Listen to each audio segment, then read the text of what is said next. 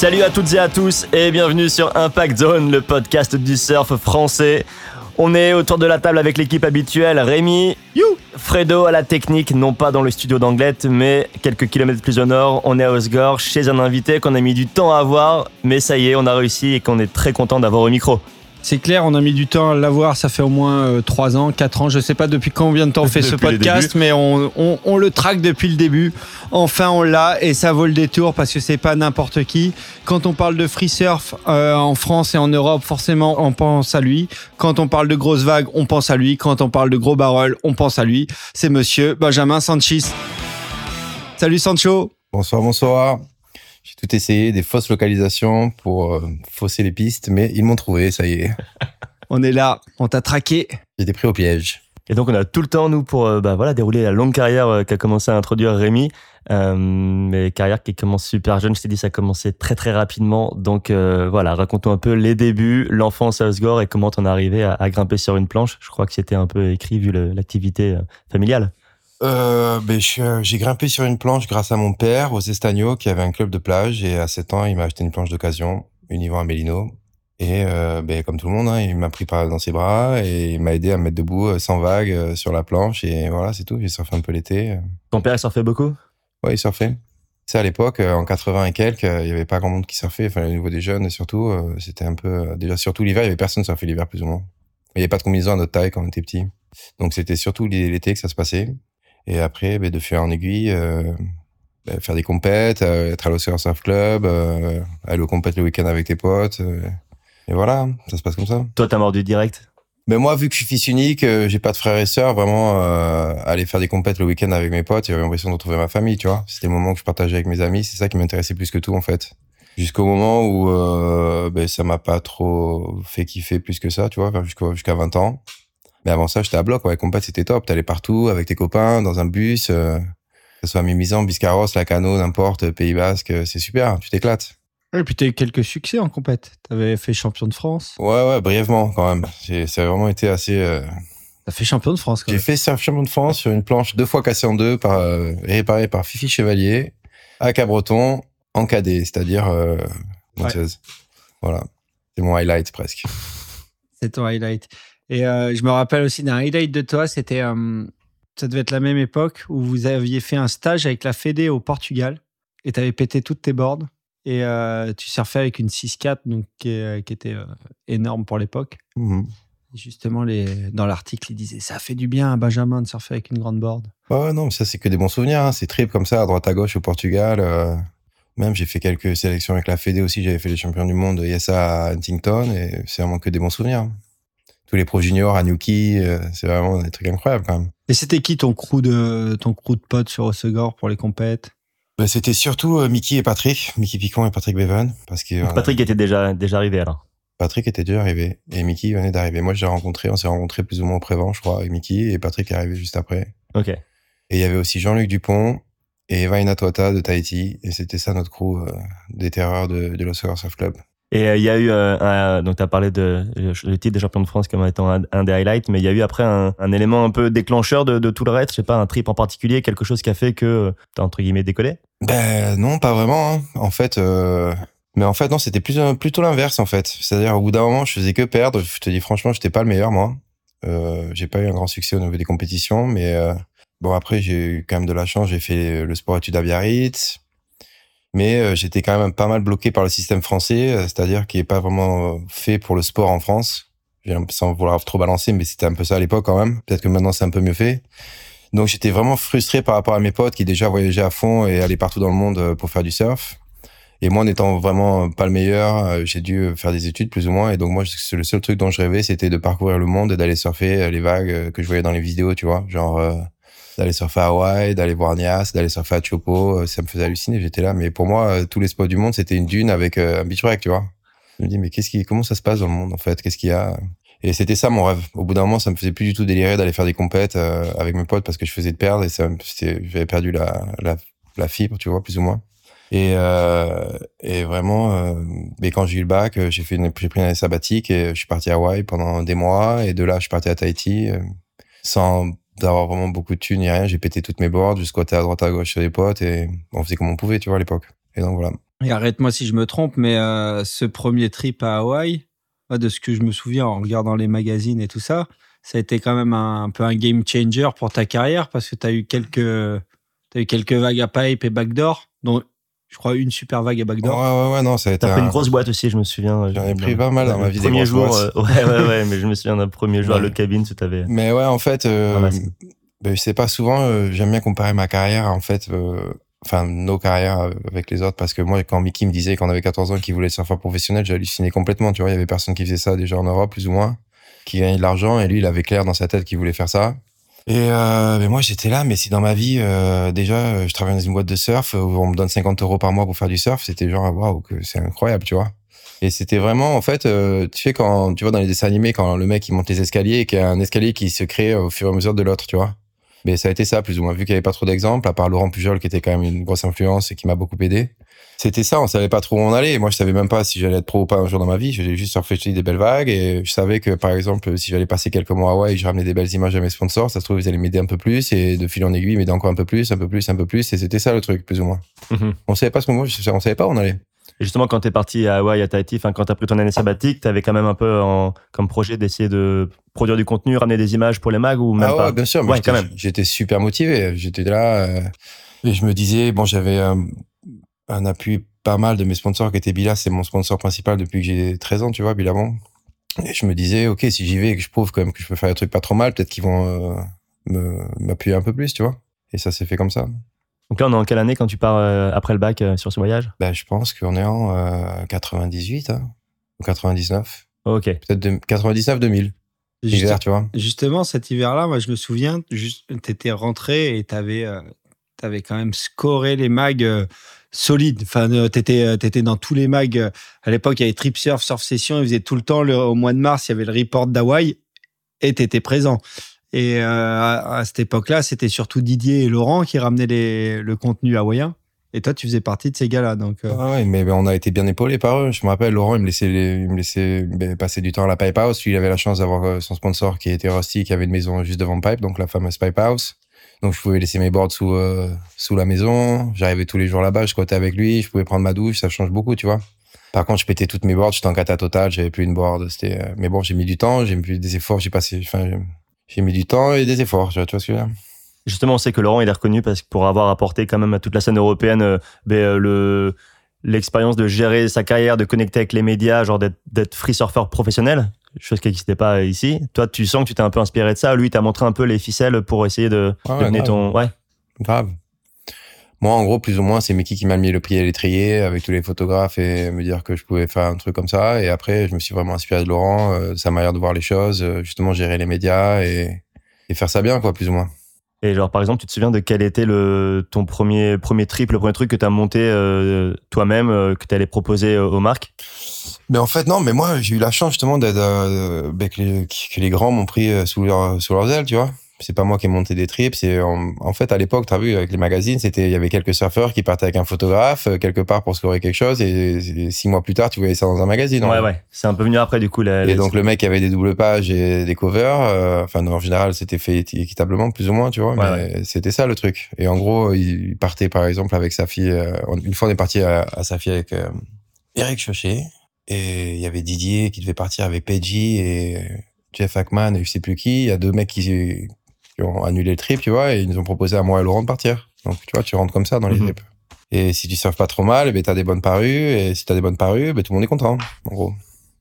et, ça, le euh, truc. et toi qui as fait un peu de compète et après d'être euh, d'être euh, free surfer professionnel et donc avoir cette on va dire cette pression entre guillemets de, de ramener du bon contenu, est-ce qu'il y a de la compétition dans un trip?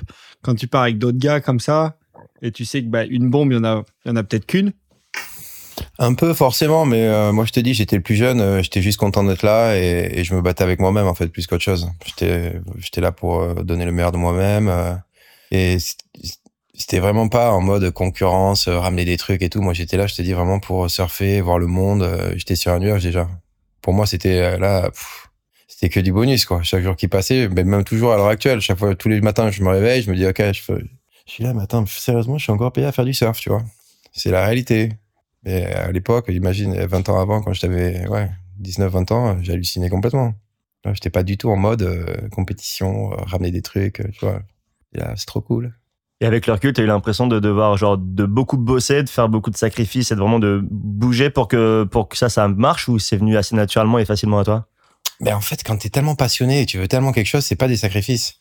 C'est les mecs qui te disent qu'ils sont qui leur travail, par exemple, c'est être boxeur, c'est pas un travail pour eux, c'est ce qu'ils aiment faire. Quand la passion euh, est ton travail, euh, ben, tu comptes pas les heures de travail. Tu te dis pas, bon, il est 6 heures, euh, j'ai travaillé 8 heures, je peux rentrer chez moi, tu vois. Non, mais je veux dire, il y a quand même des surfeurs qui ont eu des passages un peu à vide, qui ont, qui ont, eu des problèmes de, de sponsors, qui ont eu du mal ah à s'imposer. Oui, c'est ça, oui, oui. Non, moi, de ce côté-là, j'ai eu de la chance, franchement. Je te dis, je vais vraiment pas me plaindre. J'ai eu bon support de mes sponsors. C'est sûr qu'il y en a toujours des mecs qui sont au-dessus de toi, qui sont mieux payés que toi, ou d'autres qui, mais il faut regarder, tu vois, des deux côtés, quoi. Il y en a qui sont en bas, il y en a qui sont en haut, il y en a qui sont mieux lotis que toi, mais il y en a qui sont moins bien lotis que toi aussi, tu vois. Mmh. Moi, j'ai jamais perdu mes sponsors. Euh, après, en étant au Segor, c'est sûr que tu as plus de, as plus de facilité, on va dire. Quand toute la scène, enfin, toute l'industrie était là, c'est sûr que c'est plus facile quand même. Et déjà à l'époque, euh, t'envisageais de, de gérer ton temps entre ben, enfin, l'été, il fallait être ici, le plus de temps ici, mais par contre l'hiver, t'essayais d'être là quand même pour scorer. Enfin, comment tu répartissais ton le planning En fait, au début, euh, à l'époque, c'était ah ouais, c'était encore incontournable. À l'époque, c'était fallait ouais, fallait Hawaï l'hiver. Ok, donc au bout d'un moment, je suis allé plusieurs fois à Hawaï et je me suis rendu compte quand même que l'hiver ici se passait des trucs, tu vois. Avec ce premier trip à sa fille avec euh, Et là, honnêtement, ben, j'étais toujours dans la même dynamique en fait. C'était découvrir le monde. Donc je voulais euh, scorer euh, toutes les meilleures vagues qu'il y avait en Europe, euh, que ça soit au Portugal, en Irlande, en Écosse, où tu veux. Donc une fois que tu avais fait Hawaï euh, moult reprises, tu vois, c'est là où je me suis un peu différencié de Laurent. Laurent, il a passé vraiment des années et des années là-bas. Et moi, ça m'a un peu gavé quand même à Hawaï au bout d'un moment. C'était top, mais voilà, il y avait d'autres choses à voir. Mais moi, justement, aussi, à un moment, je me suis vachement orienté vers Tahiti et j'ai passé des années et des années à Tahiti au printemps, à passer des mois et des mois là-bas. J'adorais là-bas aussi. Mais j'allais même pas pour shooter là-bas. J'allais vraiment, euh, ok, tu faisais quelques photos à Chopo, mais après, c'était vraiment me balader dans les îles avec mon sac à dos, ma board et aller découvrir tous les spots qu'il y avait à découvrir, tu vois.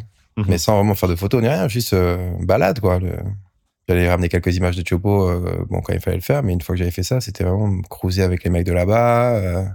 Tu te sens léger, hein, t'as deux boards et ton sac à dos et tu te balades. Euh, personne sait où t'es, personne sait ce que tu fais. C'est fabuleux quand même. Et ça, ça a duré quelques années en plus. Ouais. Ça, c'est incroyable. C'était incroyable. C'est le meilleur souvenir de ma vie, ça, je pense. Et après, tu as eu cette période de free surfer, tu remplissais tous les macs, comme l'a dit Rémi, tu étais incontournable dans les surf sessions, les trip surf. Euh, il y a eu un moment quand même le, déclic ou le changement de carrière, enfin pas le changement, mais une nouvelle elle, euh, qui était genre le surf de gros, on va dire. Ça, ça arrivait à quel, à quel moment? Et pourquoi?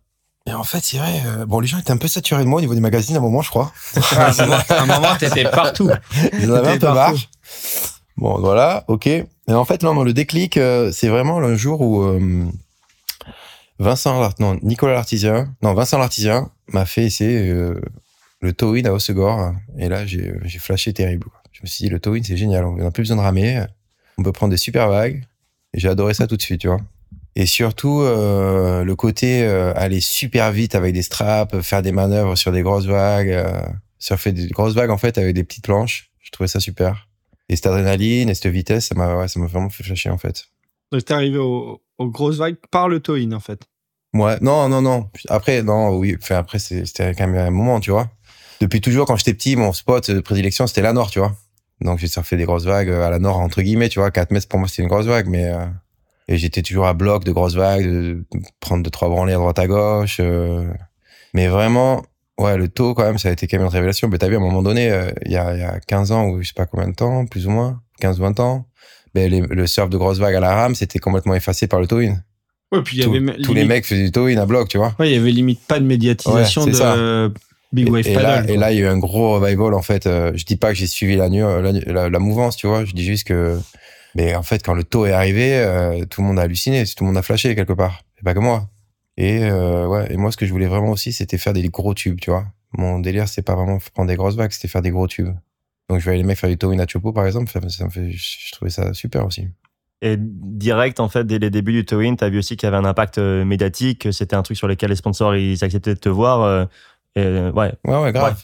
Ben, j'avais quand même, tu vois, ok, il faut faire ce que t'aimes quand même vraiment au fond de toi, mais après, il faut quand même avoir l'œil sur pour que les gens te suivent, continuent à te payer et que ta carrière marche plus ou moins. Sinon, si tu pars dans, la, dans une impasse, ben, c'est fini après. Quoi, Donc, vu que moi, j'allais jamais gagner une compétition, j'allais jamais être champion du monde, fallait quand même que, que je sois un peu malin, plus ou moins, tu vois. Donc j'adorais ça, d'accord, mais tu sentais quand même que c'était bien de partir un peu par là. Et justement, Malin, tu l'as été parce que tu es, quand même un gars qui a, qui a construit un profil. Tu as vécu une image, une identité, peut-être un, peu de bad, boy ou. Euh, non, bad boy, pas vraiment, tu vois, mais euh, tu avais ton attitude et qui plaisait bien aussi aux médias. Ah ouais, bien sûr. Ben c'était un peu un chemin atypique, on va dire. C'était genre pas du tout compétiteur. J'allais surfer où je voulais, quand je voulais, les vagues que je voulais, et je les surfais à ma manière, quelque part. Euh. Genre, est-ce que t'en surjouais ou c'était juste comme naturel, ça, c'est hein. vraiment comme ça. Hein. Après, moi, j'aimais bien partir sur des gros close-out, tu vois. Euh. Après, chacun, euh, tout le monde a des émotions différentes aussi, tu vois. Moi, partir sur un gros close-out de 4 mètres, ça me, ça me, ça me rendait fou, tu vois. J'étais toujours excité quand je vois les vagues le matin. J'étais à bloc. J'étais à bloc. Voilà. Et euh, après, le surf de grosse, tu gères pas vraiment ta carrière de, de, surfeur de grosse vague de la même manière que tu gères ta carrière de free surfer. C'est tu, tu pars pas forcément avec euh, tes deux planches, ton sac à dos pendant trois mois à Tahiti. Là, il y avait le besoin de partir sur des swells à droite à gauche. Tu as changé un petit peu la façon de, de travailler Mais disons que quand même, moi, je me disais que, en gros, l'hiver, c'était vraiment euh, charger des grosses vagues et, et envoyer la sauce, tu vois, plus ou moins. Ouais. Que ça soit en France, euh, Bellara, les, on avait on avait même été à Nazaré avant que tout le monde aille à Nazaré, tu vois. on avait fait demi-tour euh, direct avec Manuel Drolet, quand même, Rosslar Jones, François Liette, euh, Pujol et tout. On avait surfé Peralta, Anto, tu vois. On, bataillait quand même sur des spots euh, à découvrir ou, ou à voir, tu vois. Et l'été, c'était plus vraiment plaisir, aller surfer des belles vagues en Indo, Tahiti et tout ça. Tu vois, j'avais un peu, mon année était découpée en deux. ouais, ouais, ouais. Mais l'hiver, tu, tu te tu partais quand même de temps en temps sur des swells ici, que ce soit sur Tahiti ou Mavericks non, non, ben, l'hiver, non, ben, non, Tahiti, c'est plus euh, l'été, tu vois. Aussi, j'allais un peu aussi, ouais, team, euh, faire des trucs de swell. Ouais, voilà, t'as scoré un swell à Mavericks avec lui, comme ça. Ouais, ouais, mais oui, oui, oui, bien sûr. Mais c'était vraiment l'hiver, c'était euh, vraiment en mode. L'Europe, quoi. Ouais, on y va. Ben, ou grosse vague, tu vois, plus ou moins. Ouais, ouais, ok. En mode charging. Et l'été, c'était plus kiffer en Indo, aller voir des airs, des trucs comme ça. Mm-hmm. Je me souviens qu'un jour, tu m'avais dit, mon plus gros dilemme quand il y a des grosses vagues en Europe, c'est qu'il y a Bellara qui marche mais euh, quand il y a Béalara qui marche, il y a sa fille qui marche aussi. Ah ouais, non, mais ça, c'était affreux, ça. Mais ça me rendait fou, ça. Je battais avec Liette du matin au soir, je l'appelais 48 fois. Et c'est vrai, euh, ouais, voilà. Tu fais quoi? Pour l'image, il faudrait que tu ailles à Jaws. Ah, à Bellara, pardon. Bah ouais, voilà, pour te... ouais. Et surtout que sa fille, j'avais été un milliard de fois à un moment donné, donc bon... Euh, mais c'est tellement bon, c'était trop bon. mais après, tu vois les shots des mecs avec là, ok, ça, ça te saoule un peu, t'es là, merde, j'aurais dû y aller. Mais au fond de moi, je voulais tout le temps aller à sa fille quand même. Donc, des, fois, tu as eu des choix de raison. Plus euh, la raison médiatique ou. Mais après, des fois, c'est fou parce que les cartes météo, euh, des fois, tu les, tu les vois euh, comme tu veux les voir, tu vois. Tu vois vraiment pas la réalité. Ça dépend. Tu sais que le coiffe est pas très bon, mais tu sais que la marée, tu vois, c'est tout un. Tu peux pas savoir comment vont, vraiment vont être les vagues jusqu'au jour J. Donc, des fois, t'interprètes comme tu, ce que tu veux voir. Ça dépend.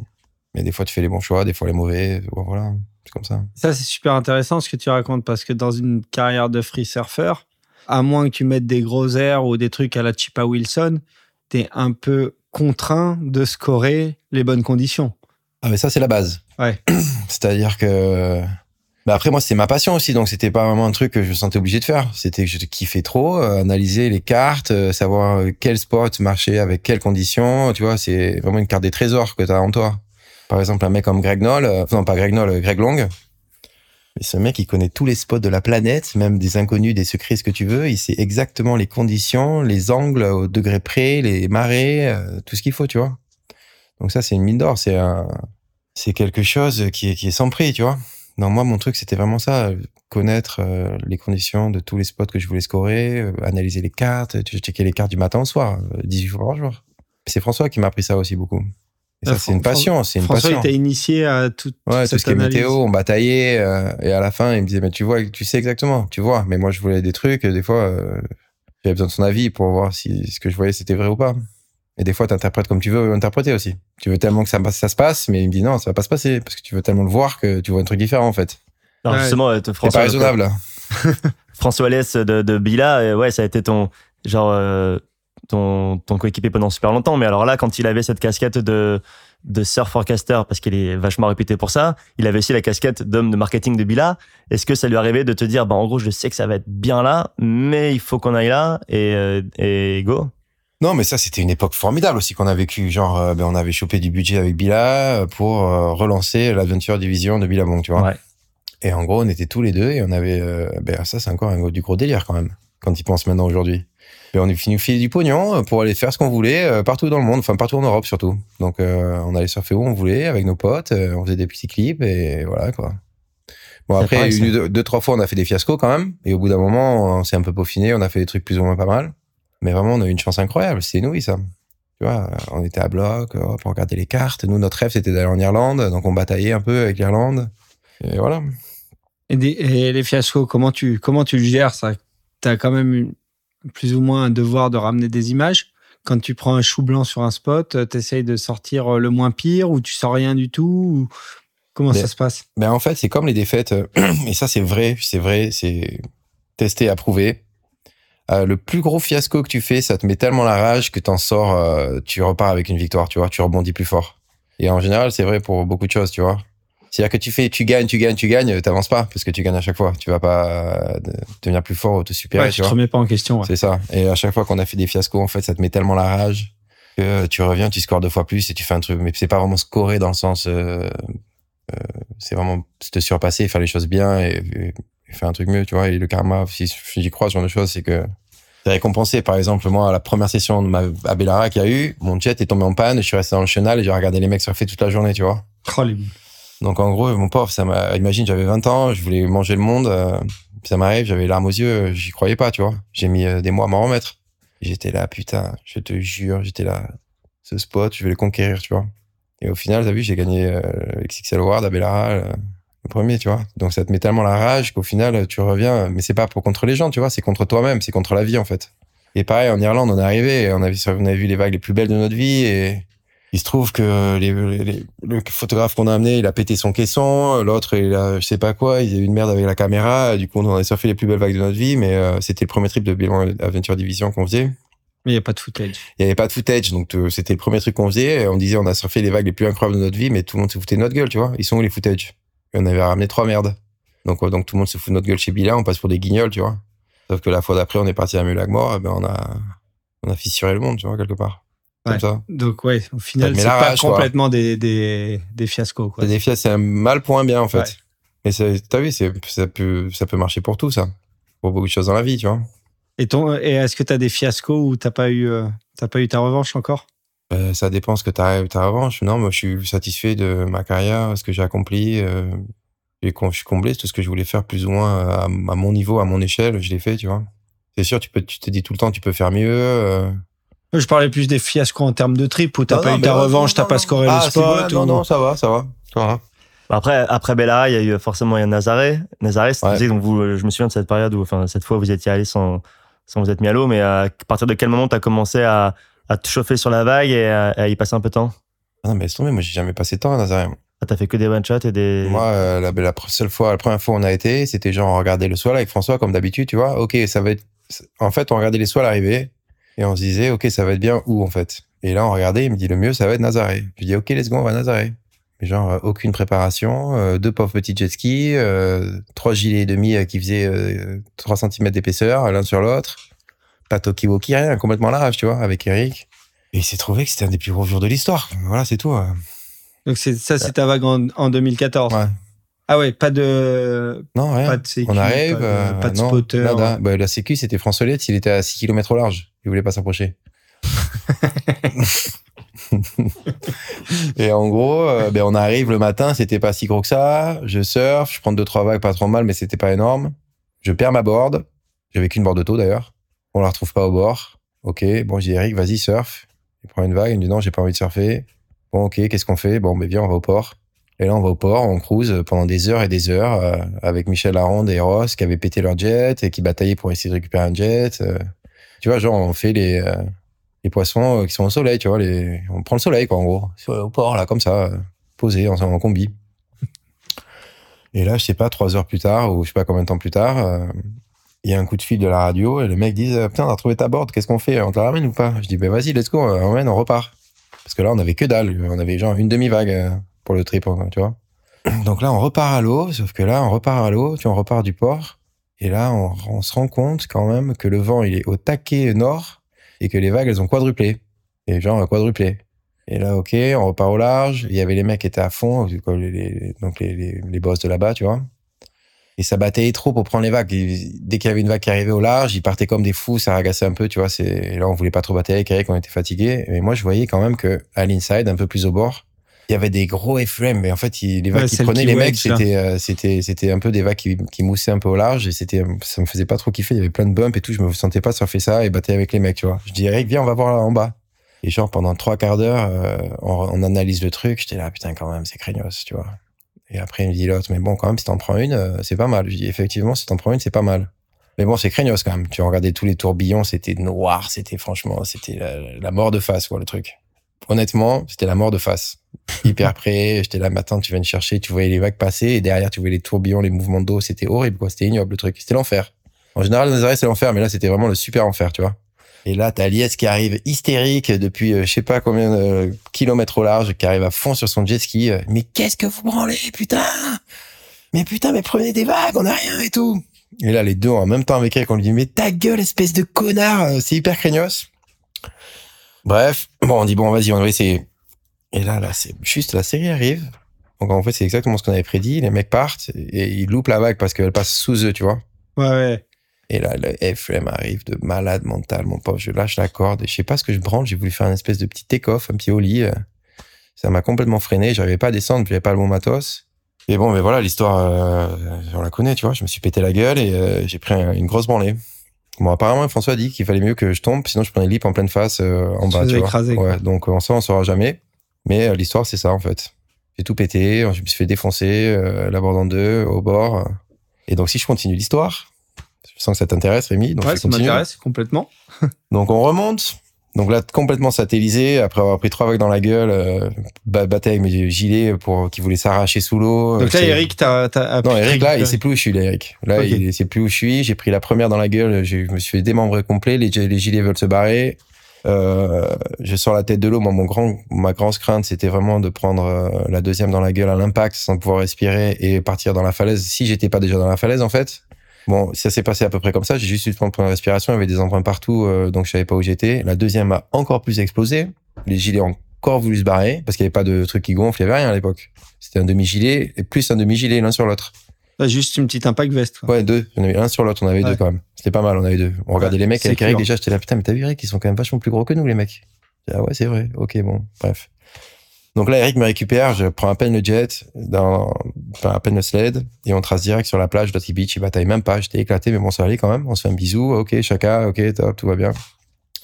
Donc on bataille pas, on remonte, tous les deux, au milieu des gens, en combi, et là on voit Alex Laurel avec la ronde.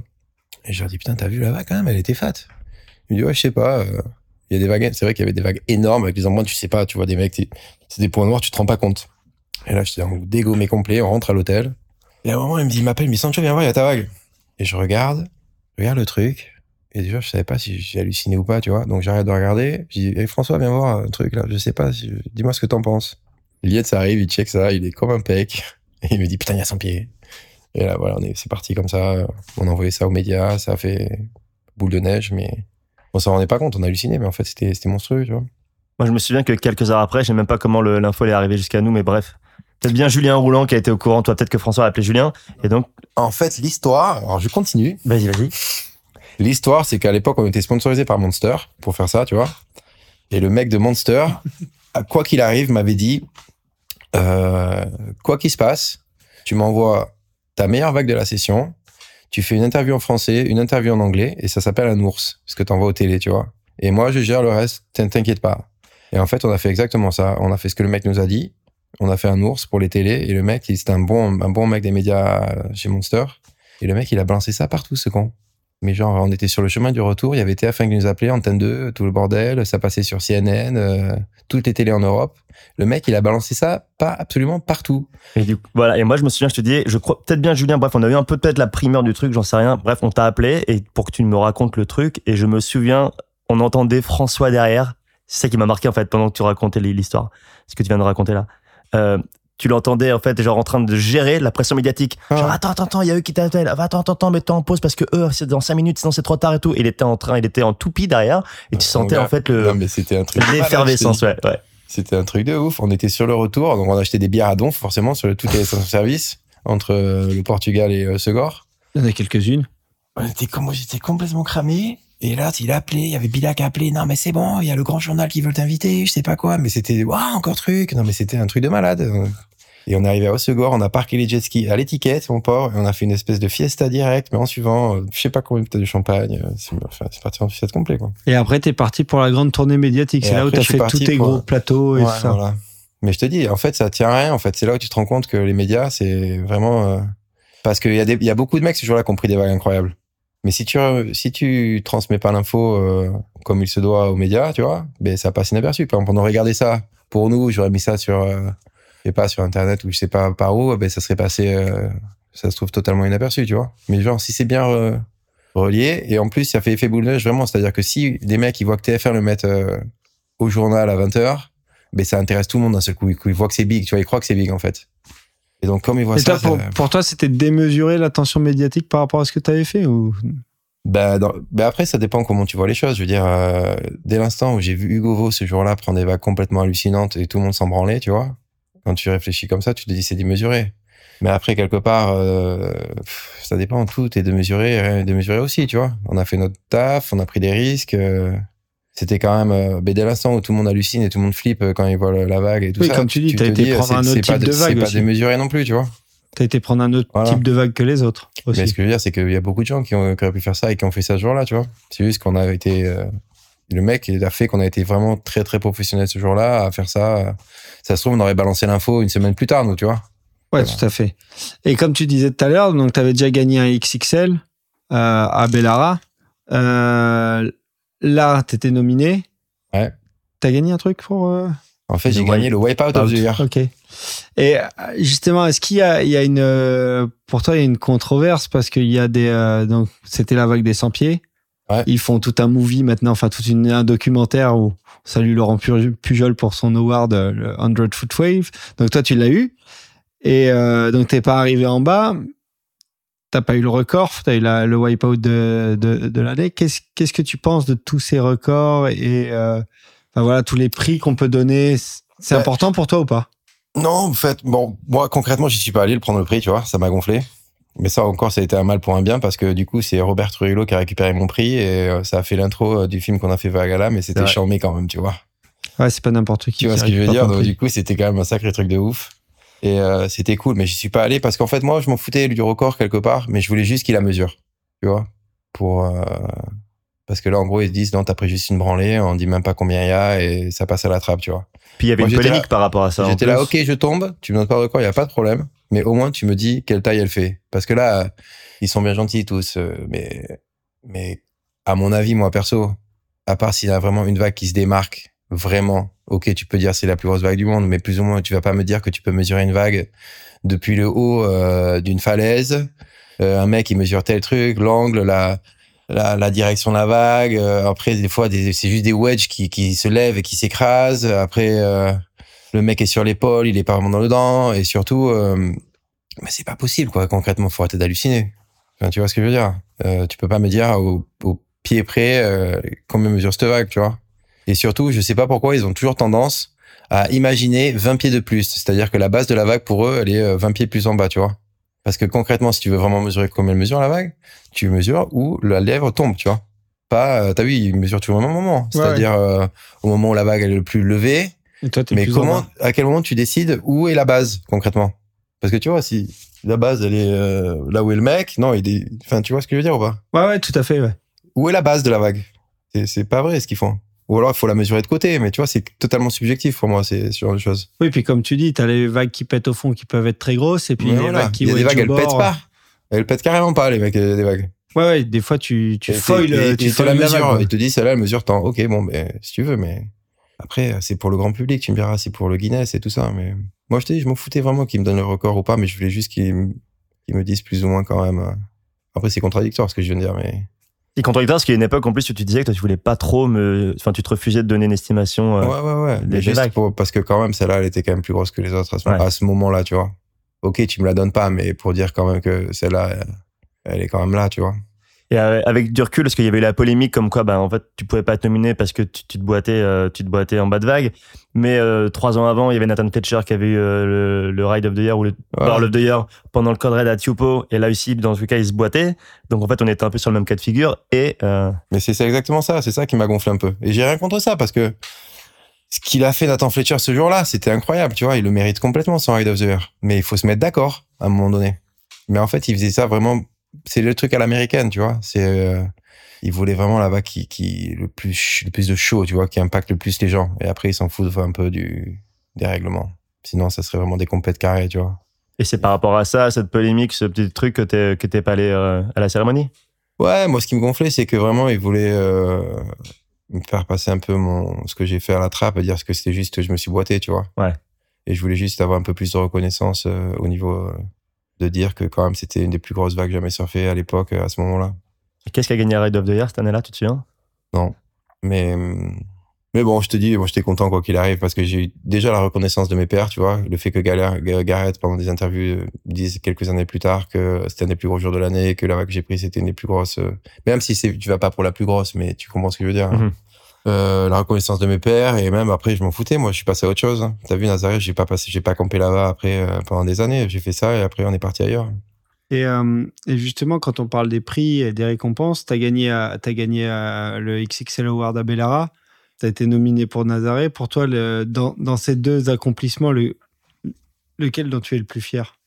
Ben moi ce que j'ai kiffé quand même c'était que quand j'ai gagné le XXL à Bellara genre c'était pas moi qui gagnais c'était Bellara tu vois parce que pendant des années, les mecs, ils disaient que Bellara c'était naze, c'était un burger et que la vague était pourrie par rapport à Joss, tout ça, alors qu'on savait très bien qu'avant que Nazaré arrive euh, donc sur le, milieu de la scène, mais Bellara c'était la plus grosse vague du monde. Sauf que personne, ils voulaient pas le dire, ça les faisait chier les mecs. Et j'étais juste content en fait que ben ils, reconnaissent un peu Bellara en tant que vague et ce qu'on faisait là-bas quoi. Justement, avec les, les Hawaïens, il y a souvent cette, euh, cette polémique, même concernant Nazaré. Moi, j'ai entendu des, j'ai entendu des euh, Billy Kemper et autres, euh, comment il s'appelle, Makua Rodman dire que Nazaré, c'était pas une vraie vague de big wave et tout ça. comment tu te positionnes par rapport à ça? T'as as surfé toutes les, toutes les vagues? Mais moi, quand même, au final, je me positionne dans le sens où, pour moi, vraiment, Jaws, c'est inégalable en termes de vague de grosses vagues, tu vois. Il n'y a rien de plus parfait au monde. C'est vraiment la vague euh, par excellence la plus parfaite et la plus incroyable à surfer au niveau du big wave, tu vois. Donc tu es un peu d'accord avec eux quand ils disent que s'il doit y avoir qu'une compète de big wave, c'est à Jaws. Ouais, complet. Après, Nazaré, il y a des bons jours aussi, tu vois. Mais par exemple, Nazaré à la rame, mais tu te dis, euh, ok, les mecs peuvent prendre des bonnes vagues, mais tu te joues trop la vie, quoi. C'est des gros triangles, euh, peuvent t'éclater la tronche à tout moment et, et même la vague que tu vas prendre, ok, c'est une vague magnifique, mais c'est un triangle. Jaws, c'est un truc hallucinant. C'est incomparable. Mais même avec Waimea ou Maverick ou ce que tu veux. Il y a que Jaws, pour moi, en termes de big wave. Il y a rien d'autre. C'est la vague la plus parfaite au monde. C'est-à-dire que c'est parfait. Il y a une espèce de roll-in, c'est pas un slap de malade. Elle est longue. C'est assez rare pour les vagues de grosses vagues. Tu vois, en général, c'est quand même un drop et après c'est un peu mou. Il y a rien d'extraordinaire qui se passe. Que là, tu vois un ride quelque part. Tu vois un mec partir, faire un bottom ou un late se caler, faire des barrels, rechanger leur ligne, tu vois, c'est hallucinant que ça soit en towing ou, à la rame. C'est incomparable. Après, c'est vrai que c'est pas la vague la plus haute du monde. Et le grand public veut voir les vagues les plus hautes du monde.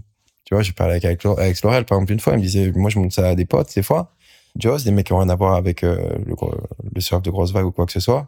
Et les mecs, Joss, ça les fait pas délirer, tu vois. Alors qu'ils regardent Nazareth, ils sont là, waouh! Mais comme la plupart des gens euh, sur Terre euh, qui font pas du surf de grosse vague.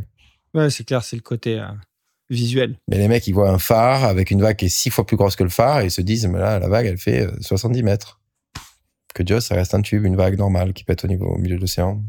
Et, euh, et, toi, euh, donc, à un moment, il y a eu toutes ces compètes, le World Tour, le World Tour des gros, enfin, du Big Wave.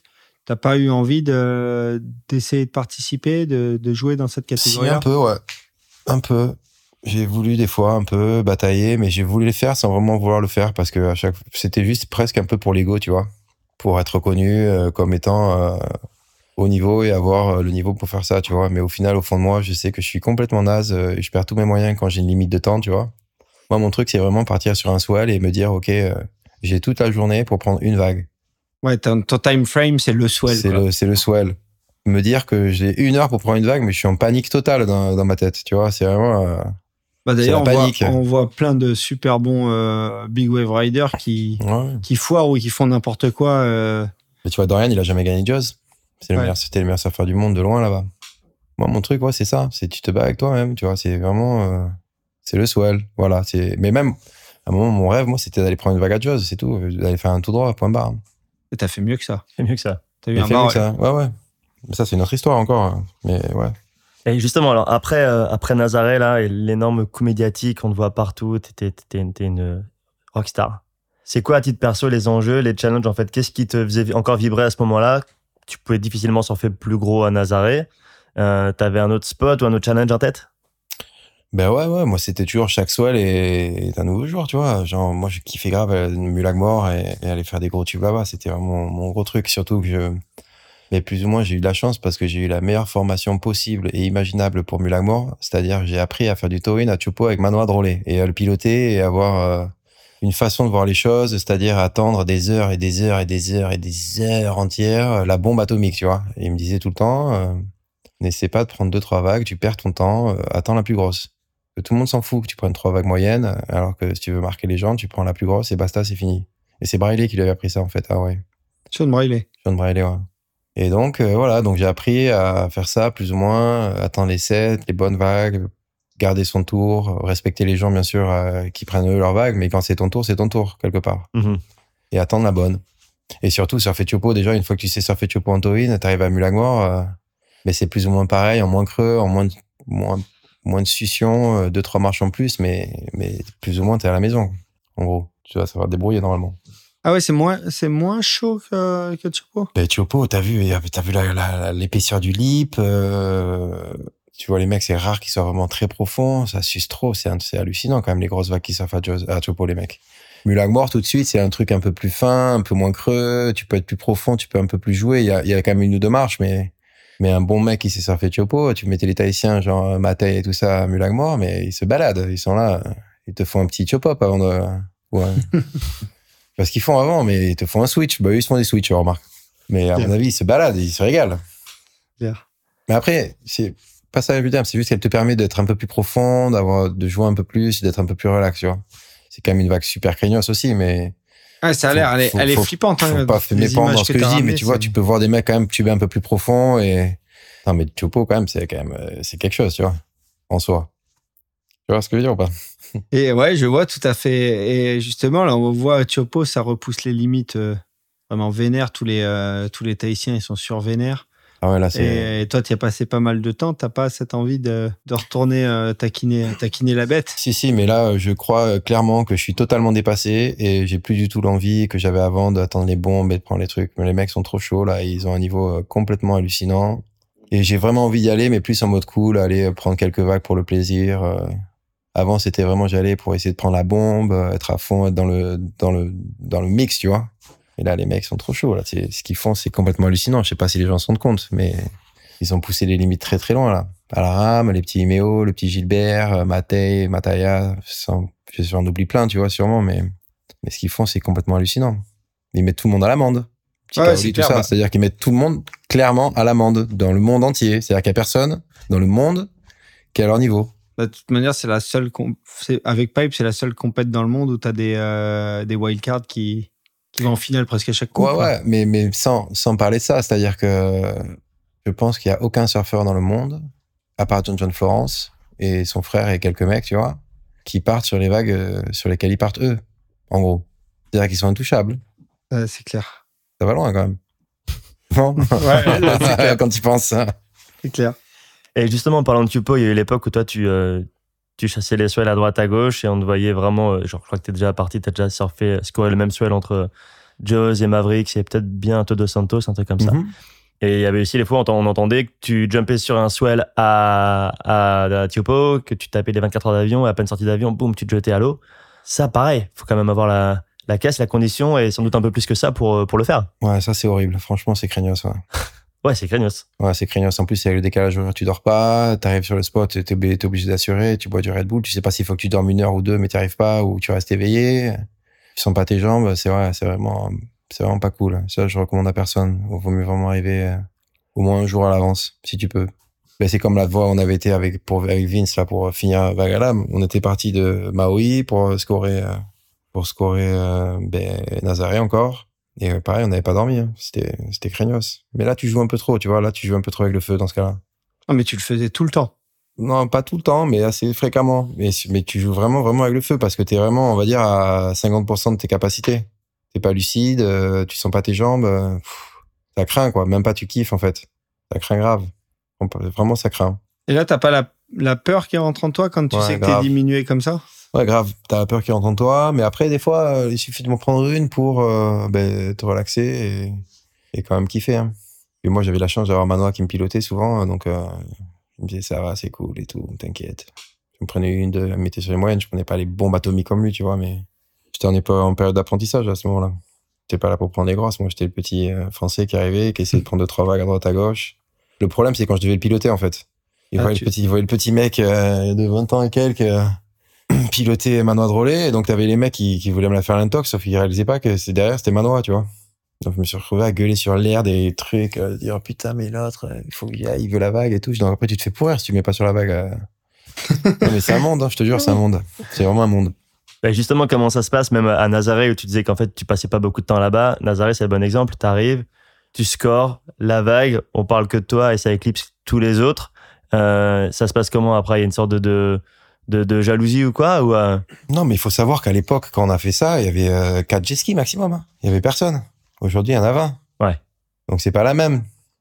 À l'époque, eh ben, il y avait euh, nous avec nos caméras, deux trois mecs et tout ça. Maintenant, il y a des barrières au, tu peux pas aller au bord avec ta, ta voiture. tous les mecs, ils ont des équipes de télé avec eux. c'est du grand délire quand même. Ah bah, Laurent Pujol, il nous racontait euh, à ce même micro, pareil, le bordel que c'est en train de devenir. Bah euh, allô, même au line-up, quoi. Bah oui, oui. Donc, euh, c'est pas, c'était pas la même époque, en fait. Et toi, dans ta carrière, il y a un truc que tu nous parlais de, de plein de grands noms du surf. Il y a un truc que tu as bien fait, c'est que tu as toujours été au contact. Tu nous parles de Manoa, tu nous parles de Greg Long, de Shane Dorian. tu as toujours été au contact des grands noms du sport et, et tisser des relations avec eux, apprendre d'eux et, et, rider avec eux. Comment comment t'as fait ça? Comment t'es arrivé à cette euh, Et en fait, pour, faire une comparaison, pour faire une comparaison, euh, je crois que je vais faire une faute d'orthographe et de prononciation, c'est sûr. Mais euh, j'ai regardé un pote, un pote, un truc sur euh, un champion français de boxe taille l'autre jour là, qui s'appelle Charbowski ou Karbowski, je sais pas comment il s'appelle. Tu regarderas. Je, suis désolé de de massacrer son nom de famille. Et en fait, il disait, eh tous les grands champions à la base, c'est des mecs qui sont sympas quand même. Parce que si t'es un connard dans la salle de boxe, tu vois, eh ben les mecs qui sont meilleurs que toi, ils vont pas pouvoir, ils vont pas vouloir s'entraîner avec toi. Donc faut rester humble et, et les mecs ils vont comme t'es cool et tu, restes à ta place plus ou moins. Eh ben tu peux rester avec des mecs qui vont te permettre de, de progresser et de monter plus facilement. Et c'est vrai ce qu'il dit parce que c'est vrai que déjà moi je boxe donc si t'es cool avec les mecs, t'es pas un connard, t'es pas arrogant, tu tapes pas fort, tu te mets, tu pètes pas plus ton cul en fait. Mais les mecs ils vont être sympas avec toi, ils vont te donner des conseils, ils vont être nice. Mais je crois que c'est à peu près pareil euh, dans le surf, dans le sens où. Euh, mais moi, à chaque fois, tous les trips que je faisais avec Dorian, euh, on a eu la chance de faire ça avec Dorian. Ben bon, c'est sûr parce qu'il était chez Bila, tu vois, donc on avait le même sponsor. Mais j'ai jamais voulu l'éclipser ou quoi que ce soit, tu vois. J'ai toujours, j'ai toujours resté à ma place. C'était lui la resta qui arrivait. Il était là pour scorer et nous, on était là pour l'aider à ce que ça se passe bien, tu vois. Donc moi, Shane, dès qu'il y avait des vagues, c'était vas-y, toi, c'est toi qui décides, c'est toi qui prends les vagues. Qu'est-ce qu'il te faut pour être bien, tu vois On était là pour vraiment pour l'épauler. Lui, il voulait le surfer à la rame à Nazaré la première fois moi je considérais qu'on était là pour l'accompagner et pour qu'il réussisse à faire son truc tu vois. Donc si euh, avec lui on pouvait récupérer des petites infos euh, de l'expérience euh, qui nous pousse qui nous donne des conseils c'était bingo c'était cadeau. Et pareil avec Manoa moi j'étais là j'étais pas là pour prendre des meilleures vagues que lui. Je pouvais prendre des moyennes ça me allait parfaitement tu vois. Mais juste j'ai appris tout ce que j'ai pu apprendre tu grappilles tous les conseils que tu peux choper et c'est comme ça que ça se passe. Voilà. Et ça t'a donné des, des entrées sur sur certains autres line-up? Par exemple quand t'as eu une T'as eu un barrel à Jaws. Euh, par exemple, moi, mon rêve, c'était d'aller surfer Jaws euh, pendant des années. Bon, j'ai eu la chance hallucinante que ça se passe l'année du de Ligno. Donc, on a surfé Jaws. Je suis resté, donc, encore une fois, encore un grand merci à la famille Laronde, à Michel et à Tyler, qui nous ont hébergés avec Boula pendant un mois chez eux. Pendant un mois, on a surfé 15 fois Jaws. C'est-à-dire, il y a eu 6 soirs à la suite cette année-là. Euh, à Jaws, à la fin, on n'en pouvait plus, on est parti, on a dû partir, nos meufs ont pété les plombs, on devait rentrer, tu vois.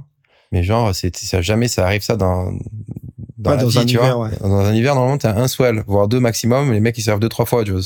Nous, on a surfé 15 fois, ou je sais pas combien de fois, euh, dans l'hiver. Donc heureusement, on a choisi la bonne année pour y aller. Et surtout, ben justement, voilà, euh, moi c'est Shane Dorian qui m'a commandé ma board avec John Carper. Donc j'en avais qu'une. Fallait mieux pas que je la pète, tu vois, mais c'est quand même Shane qui m'a commandé ma board avec John, avec euh, truc. Il m'a dit 16, non j'ai dit non tranquille, prends 18 quand même au cas où. Truc, j'ai pris un peu plus épais, un peu plus grand que tout le monde, parce que j'étais comme flippé, tu vois. Et après, euh, j'avais pas mon matos, c'est Greg, j'arrive là-bas au line-up, il me disait, ok, tu t'alignes comme ça, tu t'alignes comme ça, c'est là, là, là. Mais j'étais pas là pour, euh, pour faire la hosta ou quoi que ce soit. C'est genre, euh, ok, ils ont bien rendu l'appareil parce qu'on les a bien à chaque fois reçus, c'est bien occupé d'eux, donc ils ont été nice. Mais, mais si t'as pas ça, c'est un peu plus compliqué. Ben, c'est sûr, si t'es vraiment un, un, tueur, une rockstar, tu peux le faire, mais si t'as pas ça, c'est quand même vachement plus compliqué, tu vois. Et les mecs nous avaient organisé les bateaux, on était quand même mis dans des bonnes conditions.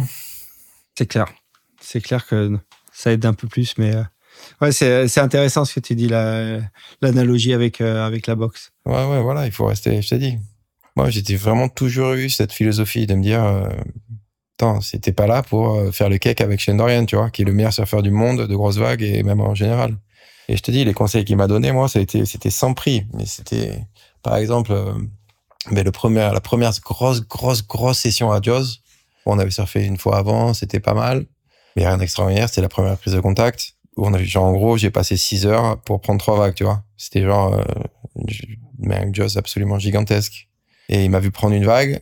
Et c'est vrai que j'étais un peu en cata sans contrôle. Il m'a dit, Sancho, t'es trop à l'arrière de ta board. Faut que tu te mettes plus au milieu de ta planche. Et ça, si tu te le dis pas, mais tu peux passer des années à surfer comme ça toute ta vie, tu vois. Donc la vague d'après, je me suis mis plus à l'avant, et ben, effectivement, j'étais beaucoup mieux, tu vois. Donc si l'autre il te dit pas ça, je te dis, c'est tu, tu, peux passer à côté de beaucoup de choses quand même. C'est clair.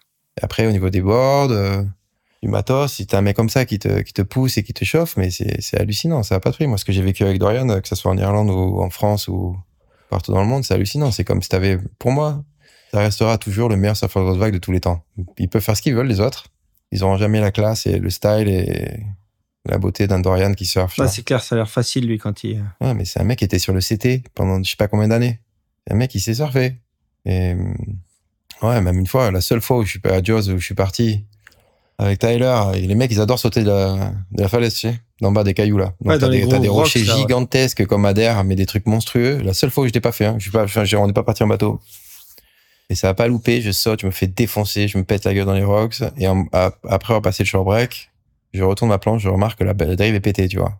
Oh merde. Donc sur mon quad, des trucs. Donc avant, donc avant de sauter les rocks, tu descends une falaise de je sais pas combien de, de mètres. Donc, ce qui fait, donc, il fait que je fasse tout le processus à l'envers. Donc, je sors de l'eau d'une manière ou d'une autre, me faire encore défoncer, remonter, changer de board, repartir, me refaire défoncer, tu vois. Donc, j'ai dit, bon, c'est niqué. Je vais trouver une solution. Je pars au large. Je demande à Shane, t'as pas une clé F16, je vais la mettre en thruster, machin. J'avais la dérive qui partait en couille, il y avait l'angle, c'était pas possible. Je dis, bon, qu'est-ce que t'en penses? Je prends une vague. Il me dit, me demande pas ça. Et au bout d'un moment, il me dit, bon, laisse tomber, c'est quoi, va prendre mon board de backup. Euh, je m'en fous si tu la pètes. Euh, prends ma board. Et le mec, s'il te dit pas ça, ce jour-là, tu surfes pas, quoi. J'avais qu'une board meilleure. C'est réglé. Tyler, il a écrasé mon autre board. Il avait roulé dessus. je te jure. Justement, Tyler, Michel, tu disais, tu as passé du temps euh, à Maui chez eux. Pareil, t'arrives pas sur le spot avec n'importe qui. Euh, ta chaîne d'un côté, t'as les ronde de l'autre. Ça aide quand même. Ah, mais ça, c'est sans prix aussi. C'est incroyable. Mais surtout que donc déjà, on arrive sans board avec Boula. C'est Boula qui gère le truc. Il me dit laisse tomber, on va aller chez Michel avec Tyler. Moi, j'étais pas très très proche, tu vois. Je connaissais pas vraiment euh, trop. Enfin, Michel un peu, mais pas trop quoi. Donc on débarque là-bas, il nous file un shack. Euh, tu sais, les shacks au c'est genre les petites cabanes en bois au milieu de la jungle totale, mais vraiment super euh, proche de Jaws. Et genre, euh, c'était Robinson Crusoe, quoi. On avait les chiottes dans la brousse. Et, euh, il nous expliquait Jaws. Moi, je harcelais Tyler jour et nuit euh, pour lui demander, mais Tyler, comment il faut faire pour tuber à Jaws? C'est quoi ce bordel? Il me disait, écoute, Jaws, si tu veux tuber, il faut que tu penses que c'est un close-out et que ça ferme. Et c'est pas faux parce que là, vu, vu que la vague elle tourne à fond, t'as toujours tendance à croire que t'es dans le barrel, mais t'es devant en fait. Mais tu peux pas freiner en fait. C'est trop tard. Une fois que t'es parti, t'es parti. Et donc, euh, ouais, on était vraiment dans les meilleures conditions possibles imaginables, quoi. Parce que bah, c'était super cool. On se sentait déjà comme à la maison. Donc, à, à partir du principe que tu es chez des gonzes où tu te sens vraiment à la maison, t'es pas comme un gland dans ta chambre d'hôtel avec ta caisse de log tout seul, euh, perdu, euh, t'as déjà la moitié du chemin euh, fait. Quoi. Et après, de l'autre, de l'autre côté, on avait Shane et Greg et tout ça qui nous préparaient des bateaux avec des super locaux hyper cool. On ne peut pas être dans de meilleures conditions, je pense.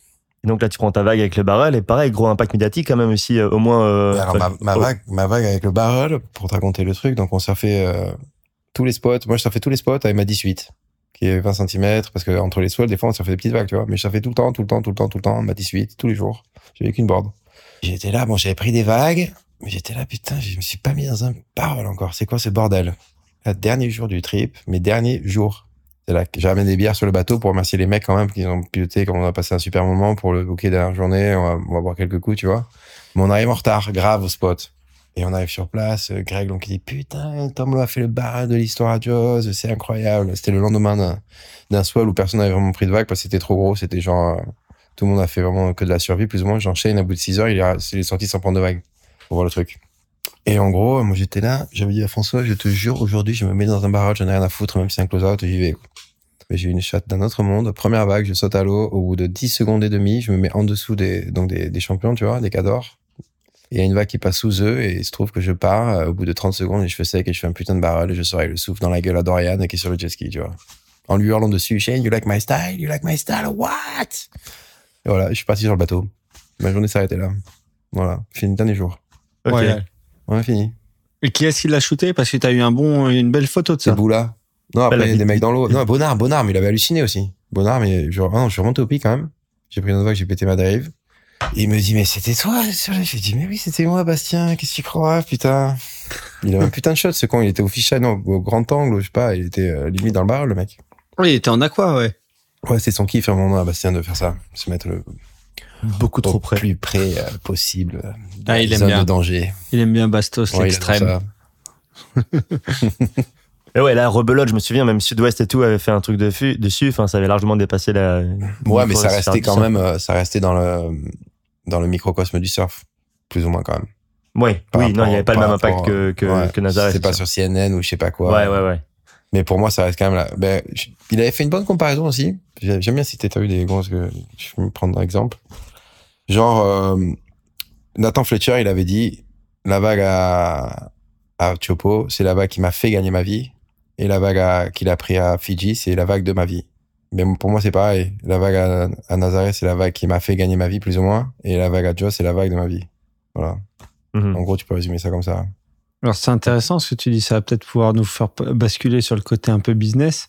Euh, toi justement, quand tu as fait des gros coups des, des gros coups d'éclat médiatiques, passé sur CNN et tout ça, Mhm. tu as pu capitaliser derrière avec tes sponsors pour euh, négocier tes Mais contrats. grave, mais grave, mais grave. Ben, eux- eux-mêmes, ils savent, hein, ils se disent, OK, euh, leur, leur agence de presse, ils te disent, OK, ce mec, ce qu'il vient de faire là, euh, d'un point de vue marketing, ça a un prix qui dépasse le million d'euros pour eux.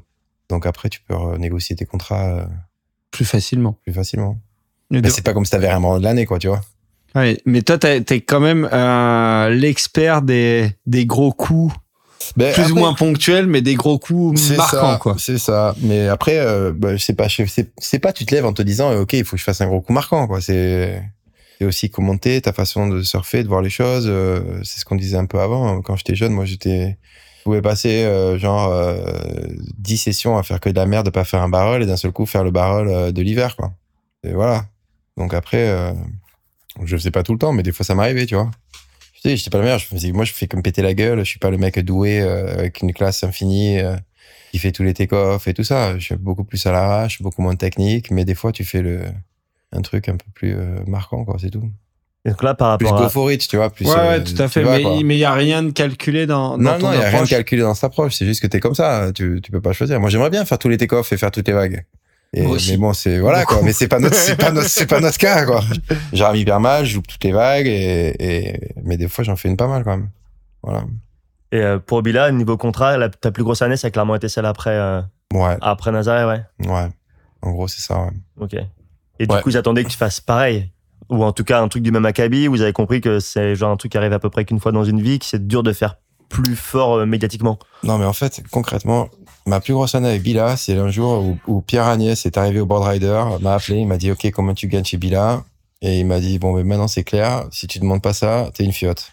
J'ai dit, ah bon, Pierre, c'est vrai? Il m'a dit, ouais, ouais, si tu demandes pas ça, t'es une fiotte, t'es une baltringue. J'ai dit, mais Pierre, putain, si j'y vais et qu'il m'envoie chier, je vais venir te voir quand même. Moi, t'inquiète. Il me dit, viens, on va appeler Belly, on va lui dire que tu vas signer chez DC de manière.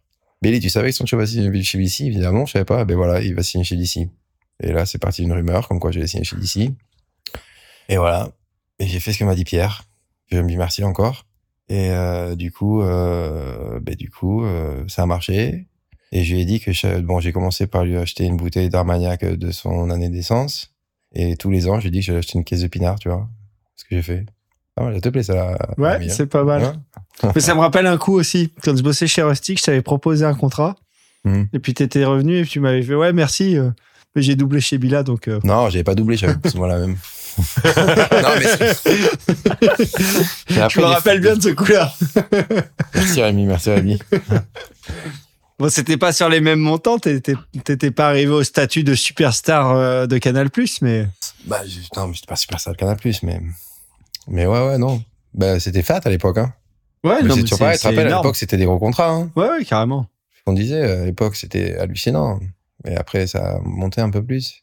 Ben voilà, c'est que des, je sais pas, c'est Et maintenant, justement, quel regard tu portes euh, tous ces mecs qui font du, big wave, genre des Seb, Step Thunder et, et, tout ça, qui ont des gros contrats euh, type Porsche et, et, des gros contrats hors captif.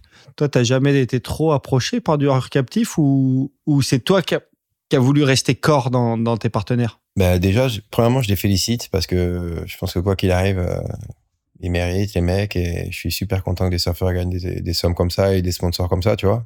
Je suis absolument pas jaloux et je trouve ça super pour eux. Et euh, ouais, c'est exactement ça. Moi, j'aurais pu camper, je te dis, après ma vague à Nazaré et faire que ça, que ça, que ça, que ça, que ça, mais ça m'intéressait pas, quoi. Je voulais être euh, continuer mon délire, aller surfer des vagues, parce que d'un côté, tu fais ça un peu pour gagner ta vie et bouffer, mais d'un autre côté, tu fais ça pour kiffer. Enfin, après, il y en a, ils font que ça pour euh, gagner leur vie, mais c'est un peu la balance, tu vois, quelque part. Mais t'as pas eu d'opportunité type euh, tel grand groupe agroalimentaire ou autre qui, qui t'approche pour, euh, pour que tu sois leur, ben, J'aurais pu avoir des sponsors de caisse, mais le problème c'est que j'avais pas le permis jusqu'à l'année dernière. Ah Donc Mickey m'avait branché avec les mecs de Land Rover ou je sais pas quoi, et les mecs m'a dit mais attends ton pote là il a pas de permis. il a dit effectivement c'est pas faux. Et ben, qui m'appelle quand j'ai le permis. Donc je suis passé à côté des sponsors de caisse à je sais pas combien à cause de ça. Pendant des années je pense. Mais euh, t'aurais pu, demander, pu demander une hygiène. Après, euh, après une quoi? Ouais, je sais, j'aurais pu. Et après, non, mais le problème, c'est ce que c'est, c'est que, ben tu vois, ces mecs-là, c'est par exemple, on, prend l'exemple de Seb. C'est un Allemand, donc il habite en Allemagne forcément, et donc il est au contact vraiment des grosses villes, genre Berlin, Munich, euh, là il y a la grosse industrie, tu vois. Les mecs au Portugal, ils sont à Nazaré tout ça, mais la ville la plus proche c'est Lisbonne, c'est la capitale. Nous, honnêtement, pour Paris, on est hyper loin de Paris on n'a aucun contact, on va jamais à Paris, on va pas dans des boîtes de com. Et euh, on est très loin de tout ça, tu vois. Donc si j'avais un peu plus bougé mon cul, être un peu plus allé à Paris, ok, tu peux choper des deals, mais les deals, ils sont là-bas. En gros, regarde, personne n'a des gros deals en France de, trucs comme ça. C'est vrai. Tu vois ce que je veux dire? Et toi, t'avais pas d'agent qui gérait ça? J'avais un agent, mais mon agent, il, il était vraiment focalisé sur, euh, ok, boisson énergétique et, et, corps surf. Et en plus, il était allemand. Donc, va, va, va, tu vois, il était complètement à côté de la plaque au niveau euh, industrie française. Et après, j'ai un peu, grâce à l'agence de com de Bila, et après euh, le film euh, qu'on a fait avec François, j'avais deux, trois agents qui m'ont approché, mais c'est, c'est, on n'a pas connecté, on n'était pas sur la même longueur d'onde, tu vois. C'était des mecs qui voulaient te faire augmenter ton nombre de followers, des trucs à la con Instagram. C'est vraiment pas dans ce sens-là, tu vois. On a un peu passé à côté. Mais bon, honnêtement, je te dis, tu, tu peux regarder ou en haut ou en bas. Oui, tu es content avec ce que tu as eu et ce que tu as fait, quoi. Ouais, ça va. C'est sûr qu'il y en a qui ont plus gagné, et tu aurais pu gagner plus, mais tu aurais pu gagner aussi beaucoup moins. Moi, ça va, tout, tout va bien. Et, et, tu parlais d'Instagram, euh, des followers. C'est vrai que toi, ça fait, euh, fait 20 ans que tu fais ça de, manière professionnelle en tant que free surfer. Euh, la diffusion de ton contenu a bien changé. Ouais. comme tu disais au début, c'était plus ou moins facile. Tu montais sur des trips organisés par des magazines et tu te contentais de bien surfer. Et puis euh, après, il y a eu les DVD, donc euh, c'était plus juste la photo, mais fallait aussi euh, faire des combos. Exactement, c'est plus compliqué. C'est déjà, déjà un autre délire. Ouais, exactement. Et d'ailleurs, première vidéo, c'est Fight pour toi? Ben ouais, après, pareil, moi j'avais mon pote tout le temps de Segor, c'était Daz, et qui, qui a été le premier à vouloir faire une vidéo qu'avec des Français, sur le surf français. Donc Fight c'était une super aventure, pareil. Ben, il nous a suivis un peu partout, un peu à la Taylor Style avec euh, la euh, truc euh, Generation là de Momentum, ouais. La, Momentum. Momentum Generation. Tu vois, il en fait un peu un autre, bien sûr quelques niveaux en dessous, mais c'était un peu ça ce qu'on a fait, tu vois, avec Pujol, Mickey, Patrick, Jérémy Flores à l'époque. Il y avait même Marc et Joanne qui étaient tout petits et Didier. Et c'était que avec nous. Il nous a suivis un peu à droite à gauche. Fredo, Fredo qui était au Sénégal aussi. Et c'était top, tu vois. C'était le, on était les premiers. En fait, c'était le premier caméraman à suivre des surfeurs français. Avant, il y avait quelques photographes, Dimul, euh, Gecko, euh, et compagnie, mais il faisait que des photos. C'était le premier caméraman. Il avait une caméra, mon pauvre. C'était la taille d'un iPhone. C'était les premières Sony qui mettaient sur un trépied. Tu voyais que le trépied. Et tu te dis, mais il n'y a pas de caméra sur le trépied du mec. Si, si, une caméra. c'était une handicam, C'était une handicam. Tu sais, les premières Sony comme ça, là. C'était la taille d'un Walkman, en fait, le truc. Et euh, voilà, on filmait avec ça. C'était cool. Hein. Il nous a suivis à Hawaï, un peu partout. Et toi, t'étais impliqué dans, dans ta part et euh, Ah ben ouais, mais c'est ton gros truc, quoi. Sauf que euh, quand je regarde un peu avec du recul, ma part, elle est un peu moins bien vieillie que celle de, de certains. Mais, euh...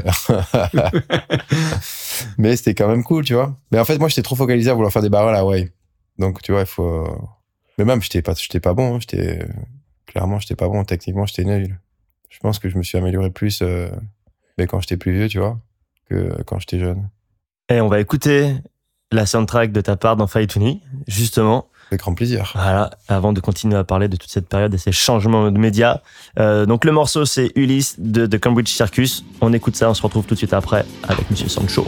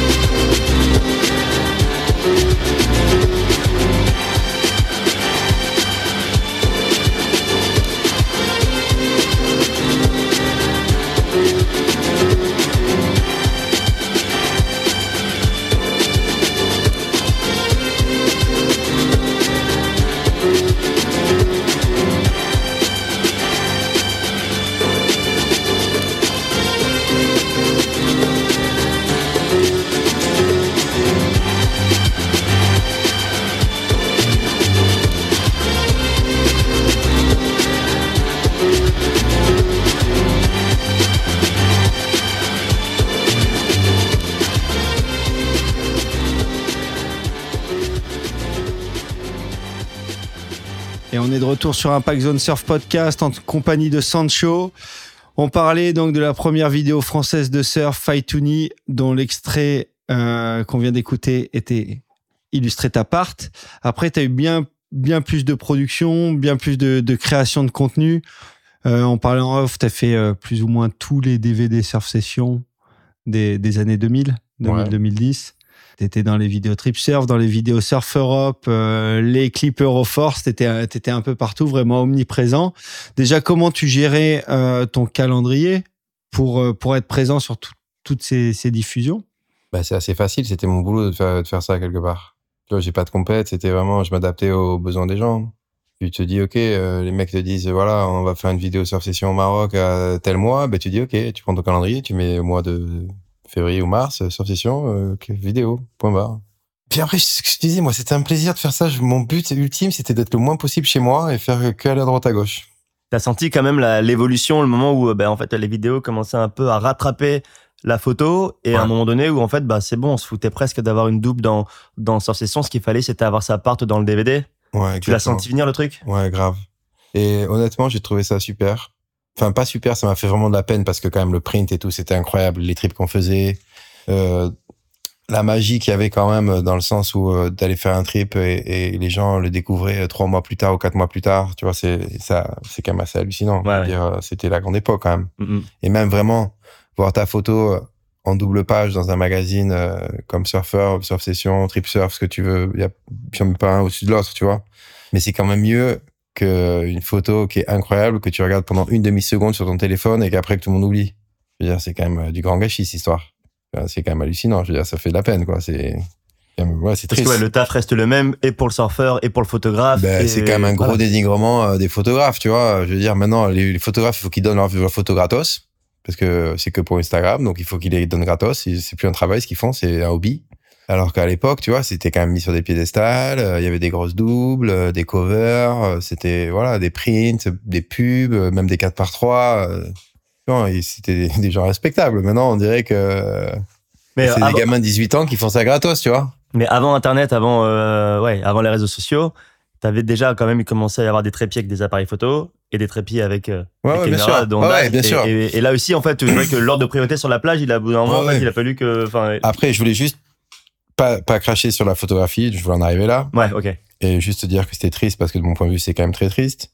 Mais honnêtement, ce qui est arrivé, j'ai trouvé ça fantastique aussi parce que moi, j'ai vraiment adoré euh, cette partie de ma carrière qui était vraiment partir avec mon pote qui était Pietro à l'époque donc mon pote euh, caméraman brésilien qui avait une caméra limite un peu plus évoluée que celle de Daz pour Faituni mais qui quand même qui savait s'en servir et le fait vraiment de pouvoir partir scorer où tu veux ce que tu veux faire le clip avec lui le monter à ta manière et montrer ce que tu voulais aux gens c'était quand même un truc assez hallucinant pour moi tu vois parce que des fois dans les magazines ou ce que tu veux, c'était même les éditeurs qui choisissaient les photos qu'ils voulaient passer, c'est eux qui racontaient l'histoire comme ils voulaient la raconter. Et là, on avait quand même toutes les rênes dans nos mains, tu vois. Tu partais avec ton pote où tu voulais, sur le sol que tu voulais, et c'est toi qui montrais aux gens ce que tu voulais. C'est quand même euh, cadeau. Et euh, cette partie, cette transition qui s'est passée, j'ai trouvé ça incroyable. Tu vois, j'ai réussi à choper un petit budget avec Petro. Lui, il était quand même super flexible parce qu'il était un peu comme moi il n'avait pas de famille, pas de gosse, euh, pas de femme, et qui fait voyager comme moi. Sauf que des fois, il me disait, non, t'es nul, je filme pas aujourd'hui, euh, donne-moi ta board, je surf, tu vois. J'ai accepté, vu que je le payais pas très cher, tu vois. Mais je lui disais, écoute, Petro, j'ai pas trop de thunes, je vais pas te payer énormément, mais tu vas bien vivre, tu vois. Parce que moi, j'aime bien bouffer dans des bons restos, tu vois, on à la Bali, euh, on bouffait bien, on faisait la fête, parce que j'aimais faire la fête, lui, il adorait faire la fête, donc on faisait la fête comme des malades. Et en gros, moi, mon truc, ça a toujours été, euh, il y a un swell, je surfe les deux, trois plus gros jours du swell, les meilleurs. Et après, le reste, je m'en branle. Je sais que je vais pas faire un putain de reverse. Je sais que je suis pas le champion. Les gens, ils veulent pas me voir faire des manœuvres parce que je sais pas forcément les faire, tu vois. C'est pas là où je fais rêver les gens. Moi, je fais rêver les gens plus ou moins en, enfin, rêver les gens entre guillemets, tu vois. On se comprend ce que je viens de dire. Mm-hmm. C'est genre, euh, ok, faire un gros barrel à Nias, le swell de l'année, quoi. Donc une fois qu'on avait surfé pendant deux jours Nias à bloc, ben, qu'est-ce qu'on faisait? On déconnait à Bali pendant je sais pas combien de temps et on attendait le prochain soit ailleurs. Et euh, le fait de monter ça avec les footage que tu voulais, la musique que tu voulais, bien sûr, euh, sans payer les droits ni quoi que ce soit, et balancer ça sur YouTube et après balancer ça plus ou moins à tous euh, les sites spécialisés, on va dire. Mais c'était quand même cool, hein, c'était quand même une grande époque. Ça, du coup, j'ai souvenir que donc ça c'était la série Wari Sancho. Je sais pas combien combien d'années ça a duré, mais un, petit moment quand même. Je me souviens que tu pouvais, enfin, t'as dû le faire le coup deux, trois, sinon quatre fois. Tu sortais un clip pendant le Quick Pro France. C'est un hasard? Non, je sais pas. Pourquoi? Non, parce, que, parce que forcément, c'est le moment de l'année où il y avait le, la plus grosse attention, y compris sur les sites comme sur ou quoi. Et euh, ouais, ouais, j'avais constaté ça. Je me dis, bah, c'est plutôt euh, smart en fait, puisque ben voilà, tu, non, tu captes l'attention qu'il y a sur le surf. En fait, non, non, notre, notre politique, c'était un peu, euh, c'était genre, euh, ok, t'es là sur le meilleur swell de l'année à cet endroit-là, tu vois. Tu vois, en gros, les gens souvent un swell arrive, il y a toujours une grosse euh, émulation euh, et tout le monde s'excite. Ok, ce swell qui arrive en Indo, qui est incroyable, comme euh, ce qu'il y a à Fidji, tu vois, tout ça. Donc en gros, si toi t'es là avec ton caméraman, tu filmes, tu prends, bon, il faut quand même prendre deux trois vagues, tu vois. Tu mets les mecs qui cartonnent en même temps dans ton clip, parce que je trouvais ça un peu égocentrique faire des clips que sur toi, tu vois. Faut mettre des, des potes, tu vois. Tu, les gens ils veulent voir d'autres personnes que toi surfer. Donc déjà ça t'aide quelque part parce que tu peux pas prendre que des bombes. Donc ça monte au niveau de ton clip. Et la règle primordiale, c'est qu'il faut que tu les sortes le premier. Genre, faut vite se dépêcher de monter le clip et le balancer. Et donc là, à partir de là, tout le monde veut voir ton clip. Tu comprends ce que je veux dire mhm. Donc tu mets ta gueule au milieu quand même pas mal avec tes sponsors et tout ça. Et donc au final, tout le monde, t'as plein de vues parce qu'ils voient pas que toi, parce que t'es pas, encore une fois, le champion du monde ou le meilleur surfeur du monde. et tu mets des mecs qui servent bien au milieu de ton clip, mais comme t'es le premier à le sortir, mais tout le monde le veut. Et donc, t'as as pas mal de vues, quoi. Mhm. Et comme Pietro, c'était pas un grand technicien du montage, on montait ça genre en 2-3 heures, euh, pif paf, avec une musique euh, rapido, euh, encore une fois, libre de droit. On a fait quand même des sacrés coups, quoi. On a mis Velvet Underground, euh, truc, on a mis des musiques de ouf, malades, sans rien raquer, quoi. Mais c'était, ça marchait, quoi. C'était un truc, euh, fabuleux. Et au niveau surfing, quand ça a switché de vraiment. euh, en fait, la, la photo était reine en Ouais. toi, pour toi en tant que free surfer et après c'est devenu plus la vidéo. Est-ce que tu as adapté ton surf, euh, ta façon de surfer pour que ce soit plus vidéogénique? Ben, c'est quand même photogénique. C'est quand même plus compliqué. Hein. La photo, tu peux tricher. Je veux dire, tu prends un close-out. Les mecs, des fois, souvent, ils partaient dans des beach breaks pour faire des close-out. Tu fais des covers faciles. Alors, je veux dire, en une heure, tu fais une cover. Quand tu commences à filmer, euh, tu peux pas mentir. hein. À la caméra, euh, c'est quand même beaucoup plus compliqué. Il faut faire des clips. Hein. C'est là, tu te mets vachement plus la pression, j'ai envie de te dire. Mais après, il y a, des fois, il y a des vagues qui sont plus photogéniques et d'autres plus vidéogéniques, tu vois. Genre, euh, ben, tu surfes euh, Safi, par exemple, c'est une vague qui est quand même vachement plus belle à voir en vidéo que, qu'en photo.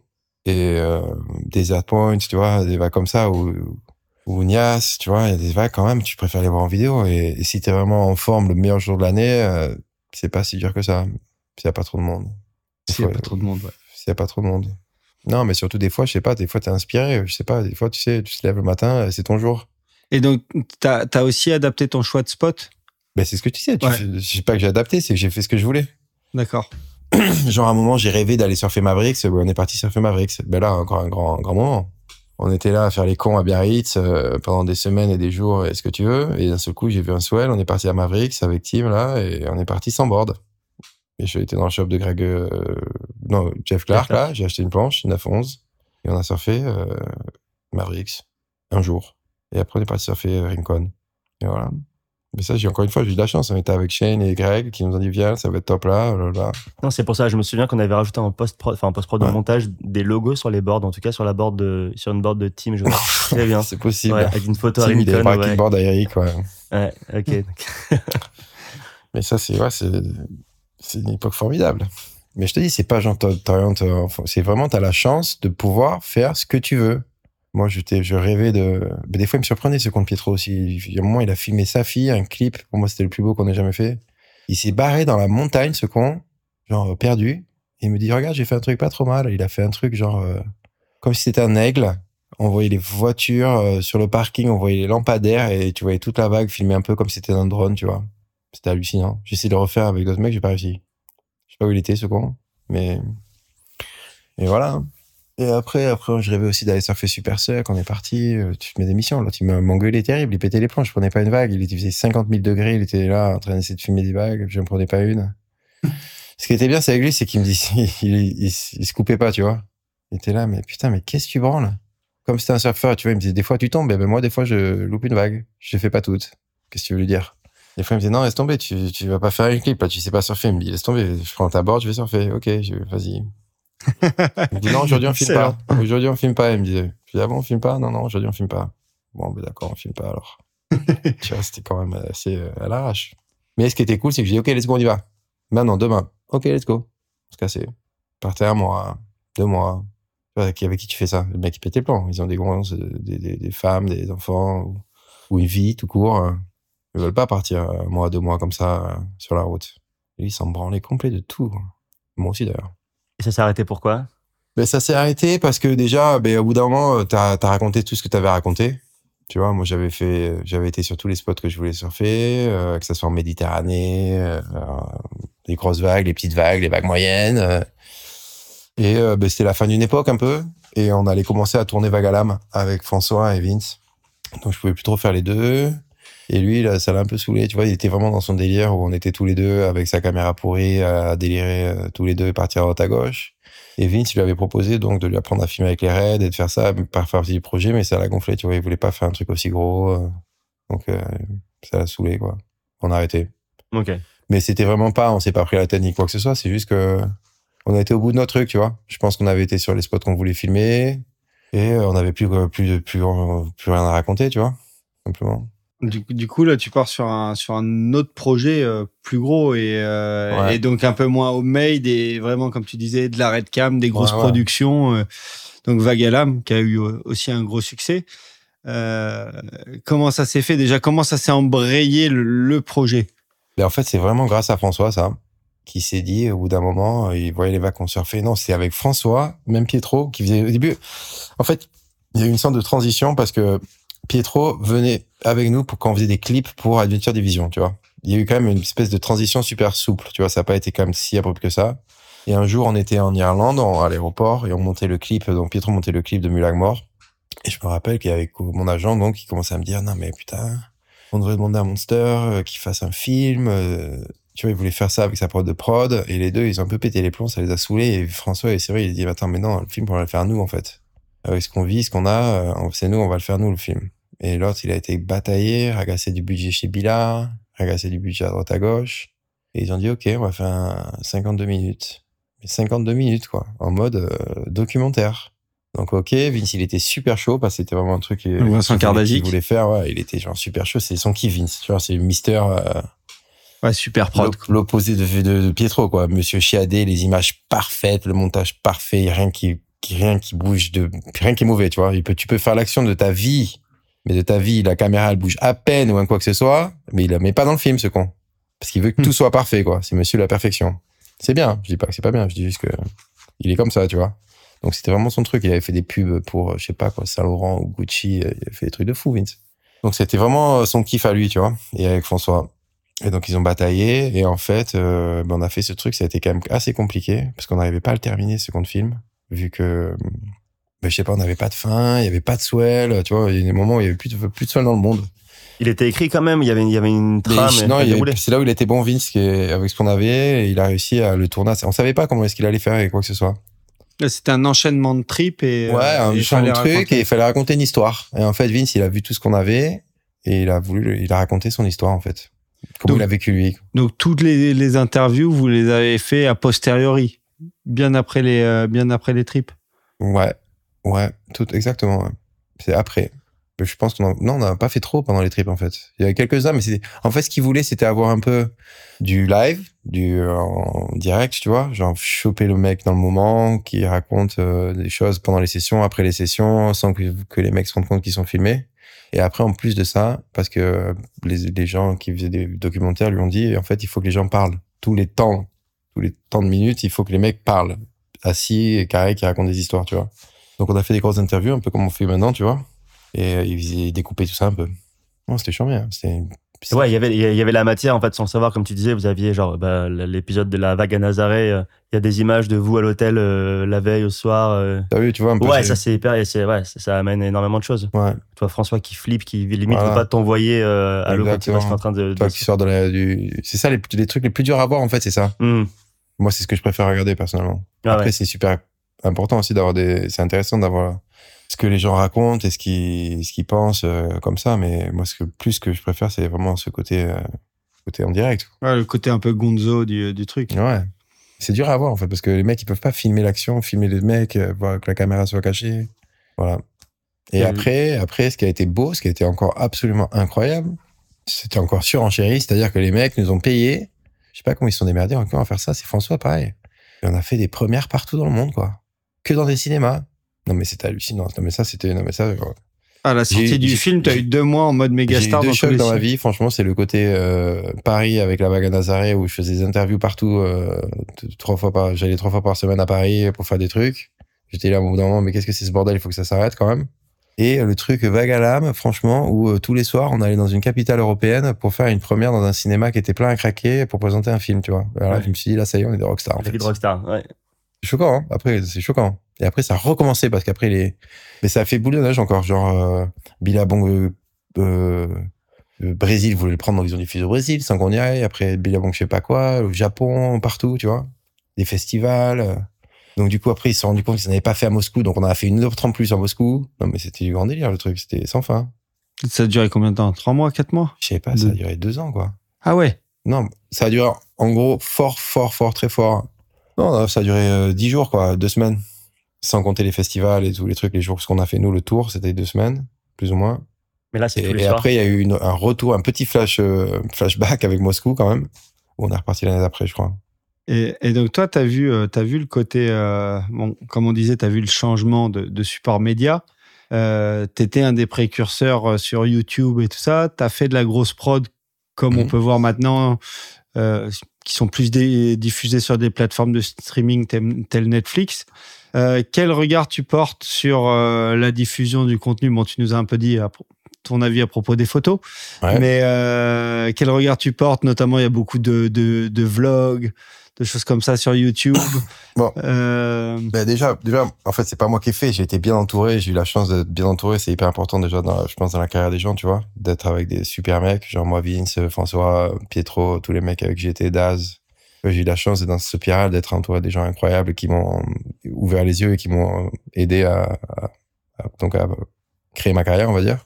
Et euh, au bout d'un moment, c'est vrai, quand j'étais avec Pietro, quand on faisait les clips, je disais putain, mais il faut qu'on parle quand même. Il faut raconter des trucs. Et lui, ça le saoulait. Il arrivait pas, tu vois. J'étais déjà, je pensais, je voyais qu'il fallait faire des vlogs, mettre sur YouTube, faire des channels YouTube et tout ça. Donc vu que l'autre, il se le branchait pas trop, ben, j'ai zappé, tu vois. Donc j'ai loupé le train. En fait, il faut jamais trop louper le train. Parce que c'est dur de, de, revenir après pour euh, raccrocher au wagon. Une fois que tu, tu loupes le début, c'est pas bon. Et ce qu'on disait, ouais, pareil, Instagram, je trouve ça super pour les jeunes.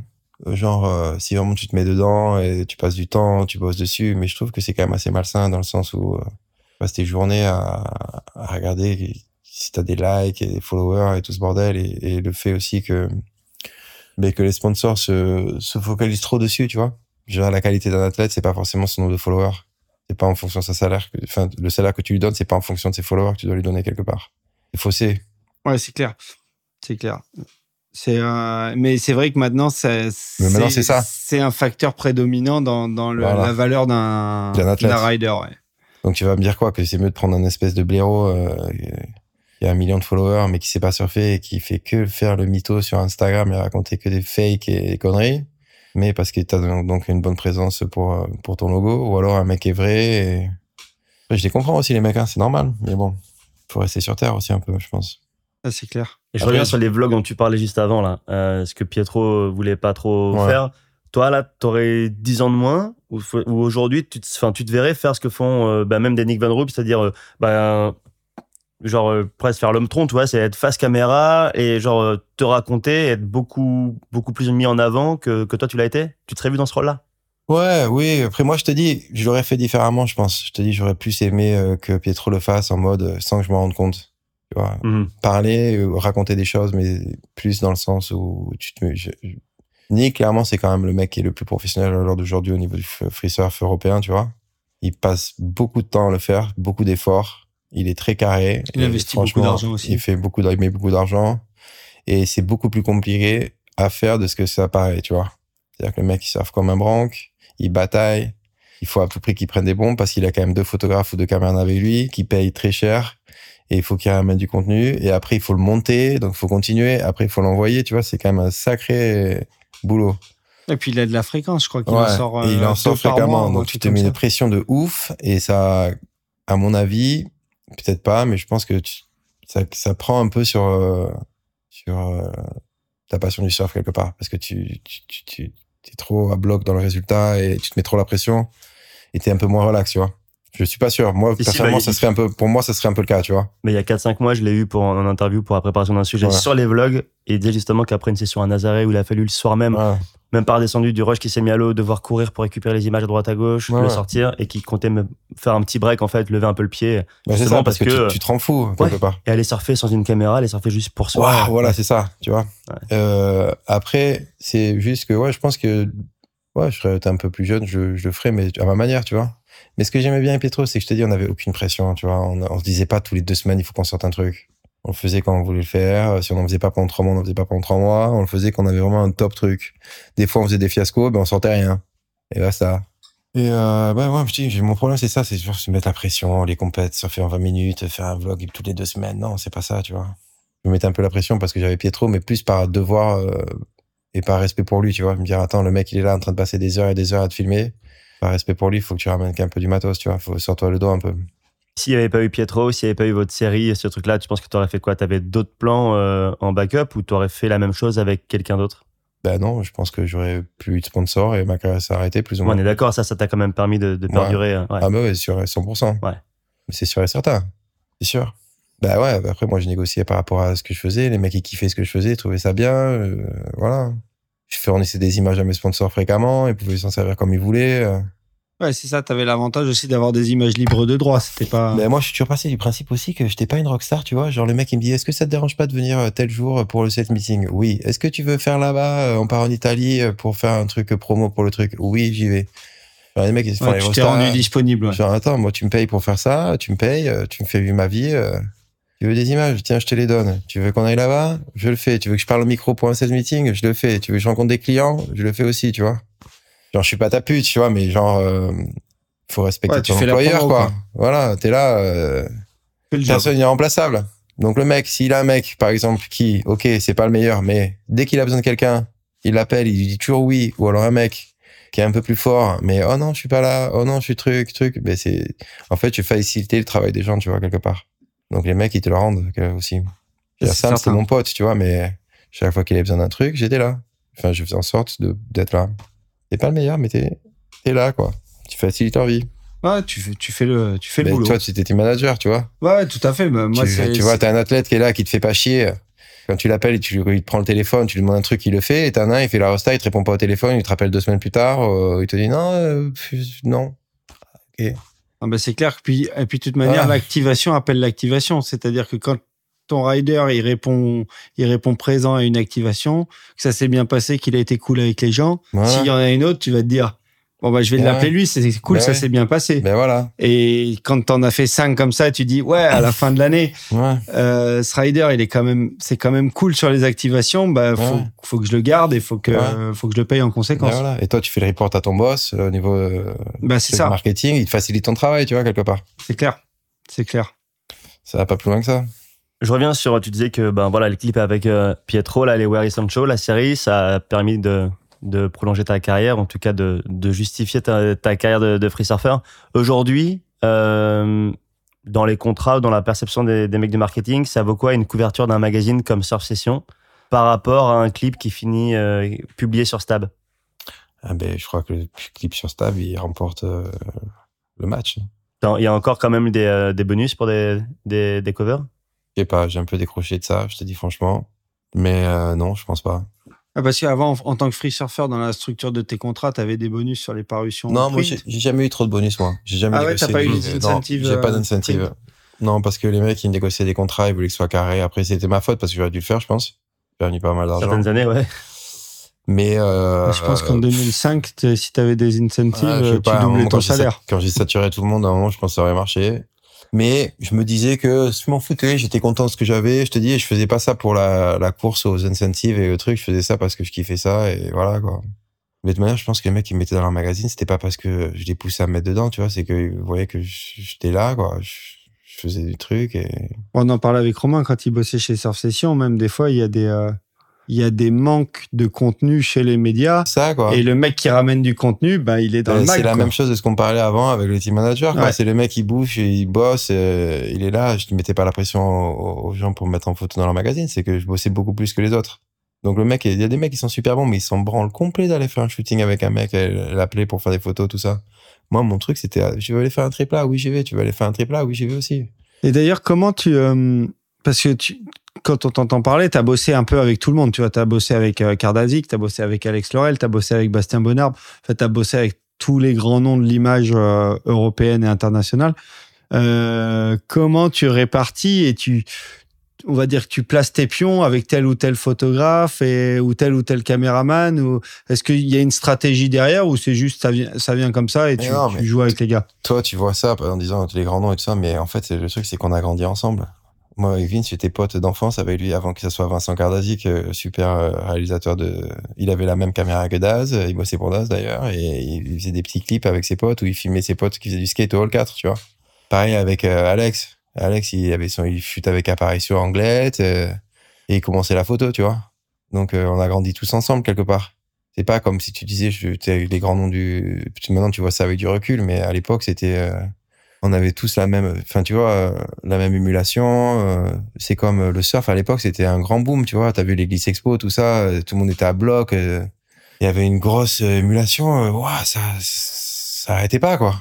Vois ce que je veux dire? Ouais, tout à fait. Mais après, faut répartir un peu le job. Tu vois, t'as des, t'as des mecs comme Jason, justement. Mm. Je Il parlais était Jason, Alex, Jason, ouais. il était euh, super fidèle à Alex et il shootait avec Alex plus ou moins exclusivement. Mhm. Toi, t'as navigué quand même avec différents photographes et différents caméramans. Ouais, c'est vrai, c'est vrai. Mais à l'époque aussi, Bastien, il bossait pour Bila, donc je suis avec Bastien. Euh, euh, ouais, c'est vrai.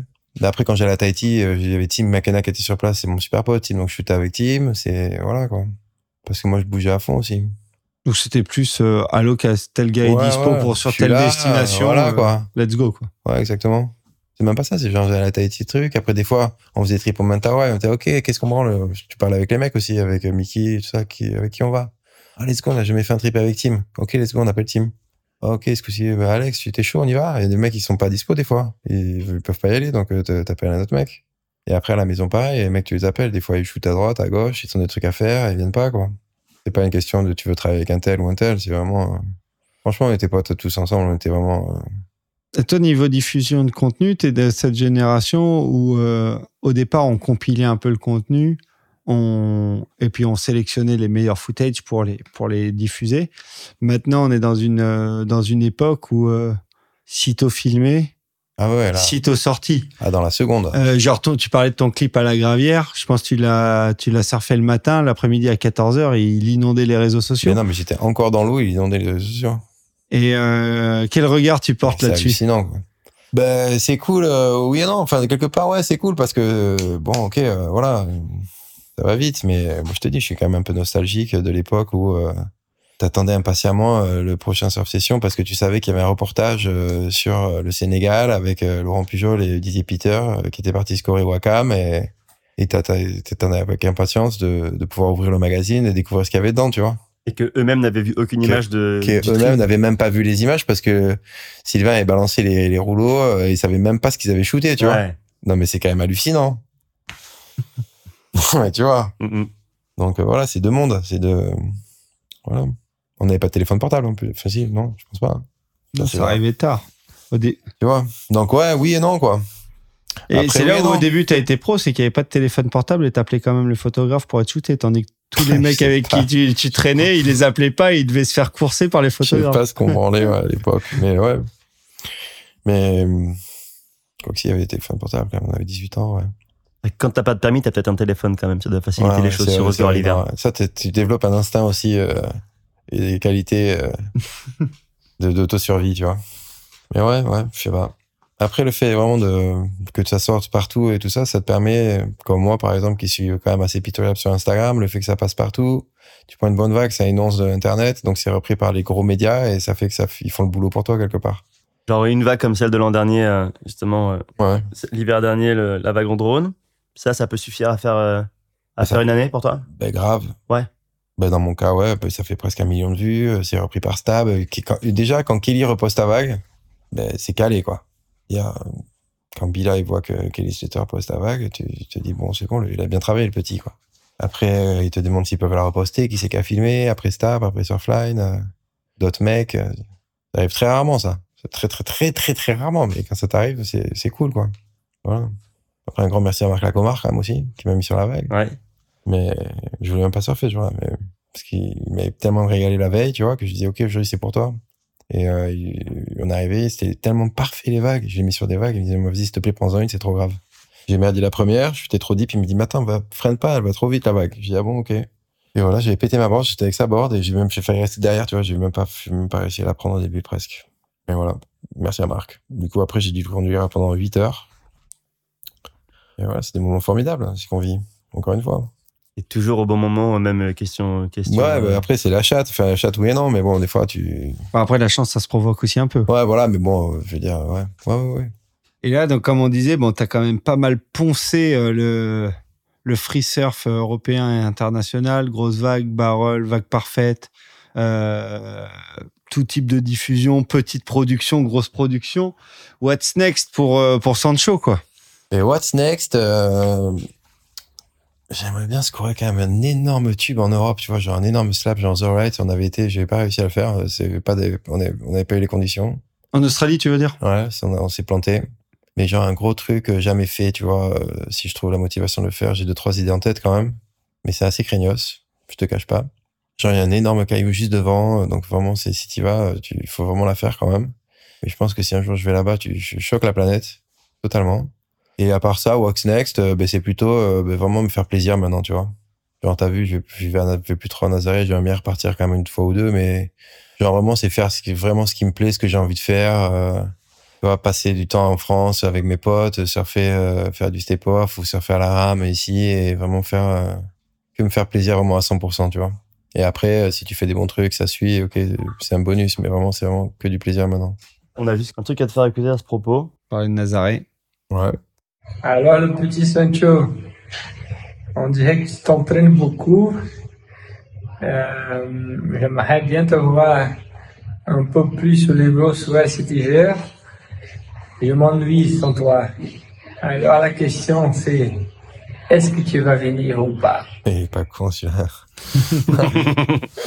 il est pas fabuleux, c'est Eric aussi. Putain, Donc, Eric Rebière qui pose la question. Mais ouais, ouais, mais j'irais bien, grave. Je fais bien la compète un jour aussi, mais plus, je te dis, en fait, on se rend pas compte, mais euh, derrière chaque session de gros, des trucs comme ça, il y a une pression de malade, tu vois. Genre, les mecs, tout le monde est pote quelque part, mais tout le monde n'est pas pote aussi quelque part. Genre, euh, c'est vraiment la bataille à prendre la bombe et, et tu vois, ce stress, cette pression et tout ça, je n'ai plus trop envie quelque part. J'ai vraiment envie de, ok, faire des trucs, de grosses vagues, ce que tu veux, mais mais vraiment où, où tu es tout seul quelque part avec ton crew, avec tes potes et ton équipe et, et, vraiment pas avoir à subir cette pression et, ce stress, tu vois. T'es déjà assez stressé par les vagues, donc ça suffit. Et avant, ce qu'on faisait, par exemple, les premières fois où on était à Mulagmore, on était plus ou moins les seuls. On était, on a, il y avait des équipes anti-irlandais et tout ça, mais il y avait beaucoup moins de monde. Nazaré, quand il y avait au début, pareil, il y avait beaucoup moins de monde. Maintenant, il y a beaucoup, beaucoup de monde, tu vois. C'est quand même pas mal la guerre.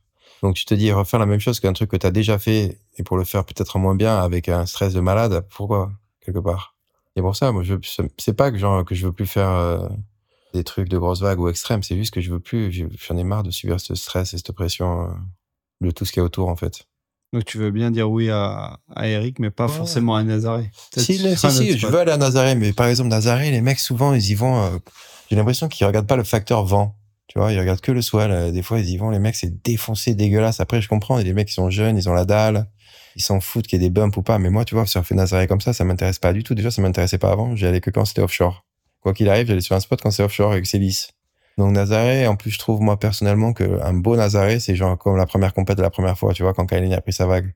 C'est genre medium size, parce qu'il faut que les vagues elles aient un bon shape, que, les vagues elles soient tubulaires, tu vois. Si c'est trop gros, ça être trop large en fait, et ça fait une mousse. Ouais, tu veux pas les grosses dégueulantes, quoi. Non, je veux des vagues qui soient tubulaires avec des belles, des belles formes et surtout que ça soit lisse. Tu vois, que tu coupes la, la vague avec ta planche, tu fais des manœuvres, tu fais des carves. Donc, je veux bien, j'ai envie d'aller à Nazaré, justement. D'ailleurs, avec Marc, j'aime bien le chauffer Marc pour aller, pour aller surfer un peu plus là-bas, tu vois. Ou amener des jeunes ou quoi que ce soit. Mais vraiment, dans les conditions optimales qui me plaisent à moi, tu vois. Pas, ah, pas, pas, pas, pas, parce qu'il y a un gros swell qui est médiatisé et que tout le monde t'attend là-bas et, et ok, faut y aller, non. Quand c'est comme ça, déjà, j'y allais pas avant, mais encore moins maintenant, tu vois. Et ce que j'aimerais, c'est vraiment faire des trucs où il y a personne, euh, avec ton crew et tout ça. Et vraiment kiffer avec tes potes, tu vois, c'est, c'est bon. Et, et là, euh, on, a vu aussi récemment d'autres, euh, d'autres facettes de ta carrière. Par exemple, tu as pris. tu étais host de la, de, la, de la vidéo de Sam Peter. Ouais. Euh, c'est des trucs qui te plairaient de faire plus de hosting de... Bah, j'étais honoré, moi, franchement, c'est trop cool. Hein. C'est un petit jeune de mon village, c'est Sam, euh, le, fils de Didier, tu vois. J'ai trop kiffé, tu vois, qui me demande de, de présenter euh, sa vidéo. franchement, et voir que les mecs, ils fracassent. En plus, c'est un peu un truc que je faisais moi avant eux. Tu vois, ils ont fait exactement comme ça. D'ailleurs, avec l'aide de mon ex-copine, Luna, qui les a complètement pris en main. Ils sont allés chez elle. elle, c'est elle qui a pris ses billets. Ils, en fait, ils ont vécu exactement ce que je vivais moi, tu vois. Genre, ils ont débarqué, ils savaient pas où aller, ils ont été en trip à droite à gauche, et entre chaque trip, ils revenaient à Bali, ils stolaient un peu, ils faisaient la teuf, et euh, hop, ils voyaient les cartes encore, ils partaient de l'équipe, après hop, il est parti au Mentawai, hop, il est parti à G-Land. C'est exactement ce qu'on faisait nous. Sauf que lui, il a fait une vidéo condensée dans un clip, nous, on faisait euh, peut-être quatre épisodes ou trois, tu vois. Mais en gros, c'est ça. Donc, de voir ça, tu vois, que c'est repris le flambeau, c'est cool, quoi. Moi, ça me fait vraiment plaisir. En plus, Bila, ils l'ont vachement bien fait parce que ils sont revenus à des choses un peu euh, primaire sans péter plus haut que son cul, tu vois, j'ai envie de te dire, sans restant poli. Genre, ils ont pas fait des grandes premières à Paris et tout ça. Ils ont fait une première au shop Bila du quartier. Ah, ils ont invité tous les petits jeunes, ils ont commandé des bintang. Tu vois, il y avait tous tous les potes de Sam, les gens qui étaient là aussi par hasard, et ils ont rempli le magasin, ils ont mis un écran et basta. C'est pas aller plus loin que ça, tu vois. Après, c'est sûr, ça a été diffusé sur tous les réseaux sociaux possibles. Mais je veux dire, euh, l'événement la, la soirée en elle-même, il était super cool et détendu, tu vois. Et toi, c'est un truc où, que t'aimerais plus plus faire, euh, prendre la parole et être. Euh, ouais, moi j'ai pas de problème à faire ça. Il faut faut que je me lance quand même, tu vois. Je suis un peu timide à la base, mais si tu me lances sur un sujet où je suis à l'aise, ça me dérange pas. Si je peux aider Bila, pareil, avec euh, des clients ou faire des trucs ou ou faire des espèces de, je sais pas, oui et non quoi. Il y, y, a pas mal de, de big wave riders, type Mark Matthews, qui va faire aussi des grosses conférences dans des pour des grosses boîtes. Il m'avait demandé de faire ça quelquefois. Des, des ouais, t'as déjà fait ça Non, mais ça, c'est bon en fait. Non, ça, ça... J'aurais pu gagner beaucoup d'argent, je pense. Ça, c'est bien payé, ouais. Ouais, j'aurais pu gagner beaucoup d'argent. Je pense que j'aurais dû faire en étant un peu plus sérieux. Mais dans le sens, il faut être quand même assez carré, tu vois. Il faut préparer tes fiches, euh, tes thèmes et, et envoyer. Je pense que c'était quand même, ça aurait pu être à ma portée de le faire, tu vois. J'aurais dû le faire, peut-être, mais voilà, quoi. Ouais, il est pas trop tard. Non, mais c'est bon. Ça t'intéresse pas spécialement. Non, pas spécialement. Et aussi, autre facette euh, de ta personnalité, enfin de ton surf. Tu as surfé pas mal de, de boards un peu alternatifs ces derniers temps Ouais, même pas, depuis toujours. J'étais, en fait, c'est Mickey, c'est ce qu'il disait à, à Greg Puget. Il me disait Sancho, c'était un hipster avant l'hipster. Parce que tu vois, c'est la mode hipster vraiment d'avoir des boards, je sais pas quoi, truc. Mais moi, ça fait mille ans. Euh, plus que j'ai revu euh, Tom Curran, Searching for Tom Curran, ça fait un 5-7 à Bawa, tu vois. J'ai toujours surfé des fiches toute ma vie, moi ou des trucs comme ça. Ouais, expérimenter, sentir des choses différentes. Voilà, depuis toujours. Et du coup, est-ce que Sancho back sur la perfboard bientôt? Ben, C'est ça que je fais. Maintenant, je fais le chemin inverse. je resurfe des thrusters. non, non, mais... non, mais après, chacun expérimente euh, comme il veut, tu vois. C'est top, je trouve, au contraire, de, de voir les mecs surfer des, tout type de planches. Maintenant, c'est quand même super époque aussi. Hein. T'arrives à être motivé de surfer, de surfer toujours autant et aussi souvent qu'avant, ici? Mais grave. Tu m'as posé une question tout à l'heure. C'était quoi le truc là? C'est quoi le truc pour rester frais ou? Ah ouais, ouais, ouais, le, petit conseil de motivation de, la fin de l'émission. Ben en fait, euh, on peut ben, le balancer. Donc c'est le Grom ben, Spirit. Vas-y, envoie. En fait, j'y ai pensé tout à l'heure pendant quand tu m'as posé ces questions, mais c'est hyper simple en fait. C'est juste, euh, mais rester super. Sur moi, je déteste quand les mecs on surfe des vagues l'été un peu pourri, me disent ah putain c'est pas Nazaré, comment tu fais pour être motivé? Mais moi j'adore surfer toutes les vagues possibles et imaginables. C'est juste que je gagne ma vie, enfin j'ai gagné ma vie en pas c'était mon côté fort en fait j'étais pas champion du monde j'ai gagné pas de compète tout ça. Donc j'ai gagné ma vie en, surfant des grosses vagues j'adorais ça. Mais j'aime autant surfer des petites vagues de merde et c'est dans 50 cm avec du vent.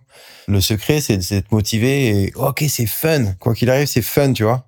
Tous les jours c'est fun. Tu vas surfer avec tes potes tu vas surfer parce que tu peux le faire déjà.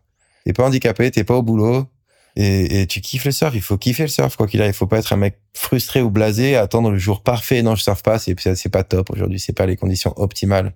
Mais ta mère, quoi, je veux dire, euh, c'est incroyable. Quand t'étais un grom, t'avais 8 ans, tu surfais toutes les conditions, l'hiver, l'été, quoi que ce arrive. Il faut garder un peu cet esprit. Et l'autre secret, je pense, c'est de s'entourer de personnes fraîches et jeunes qui ont ce méta d'esprit, tu vois.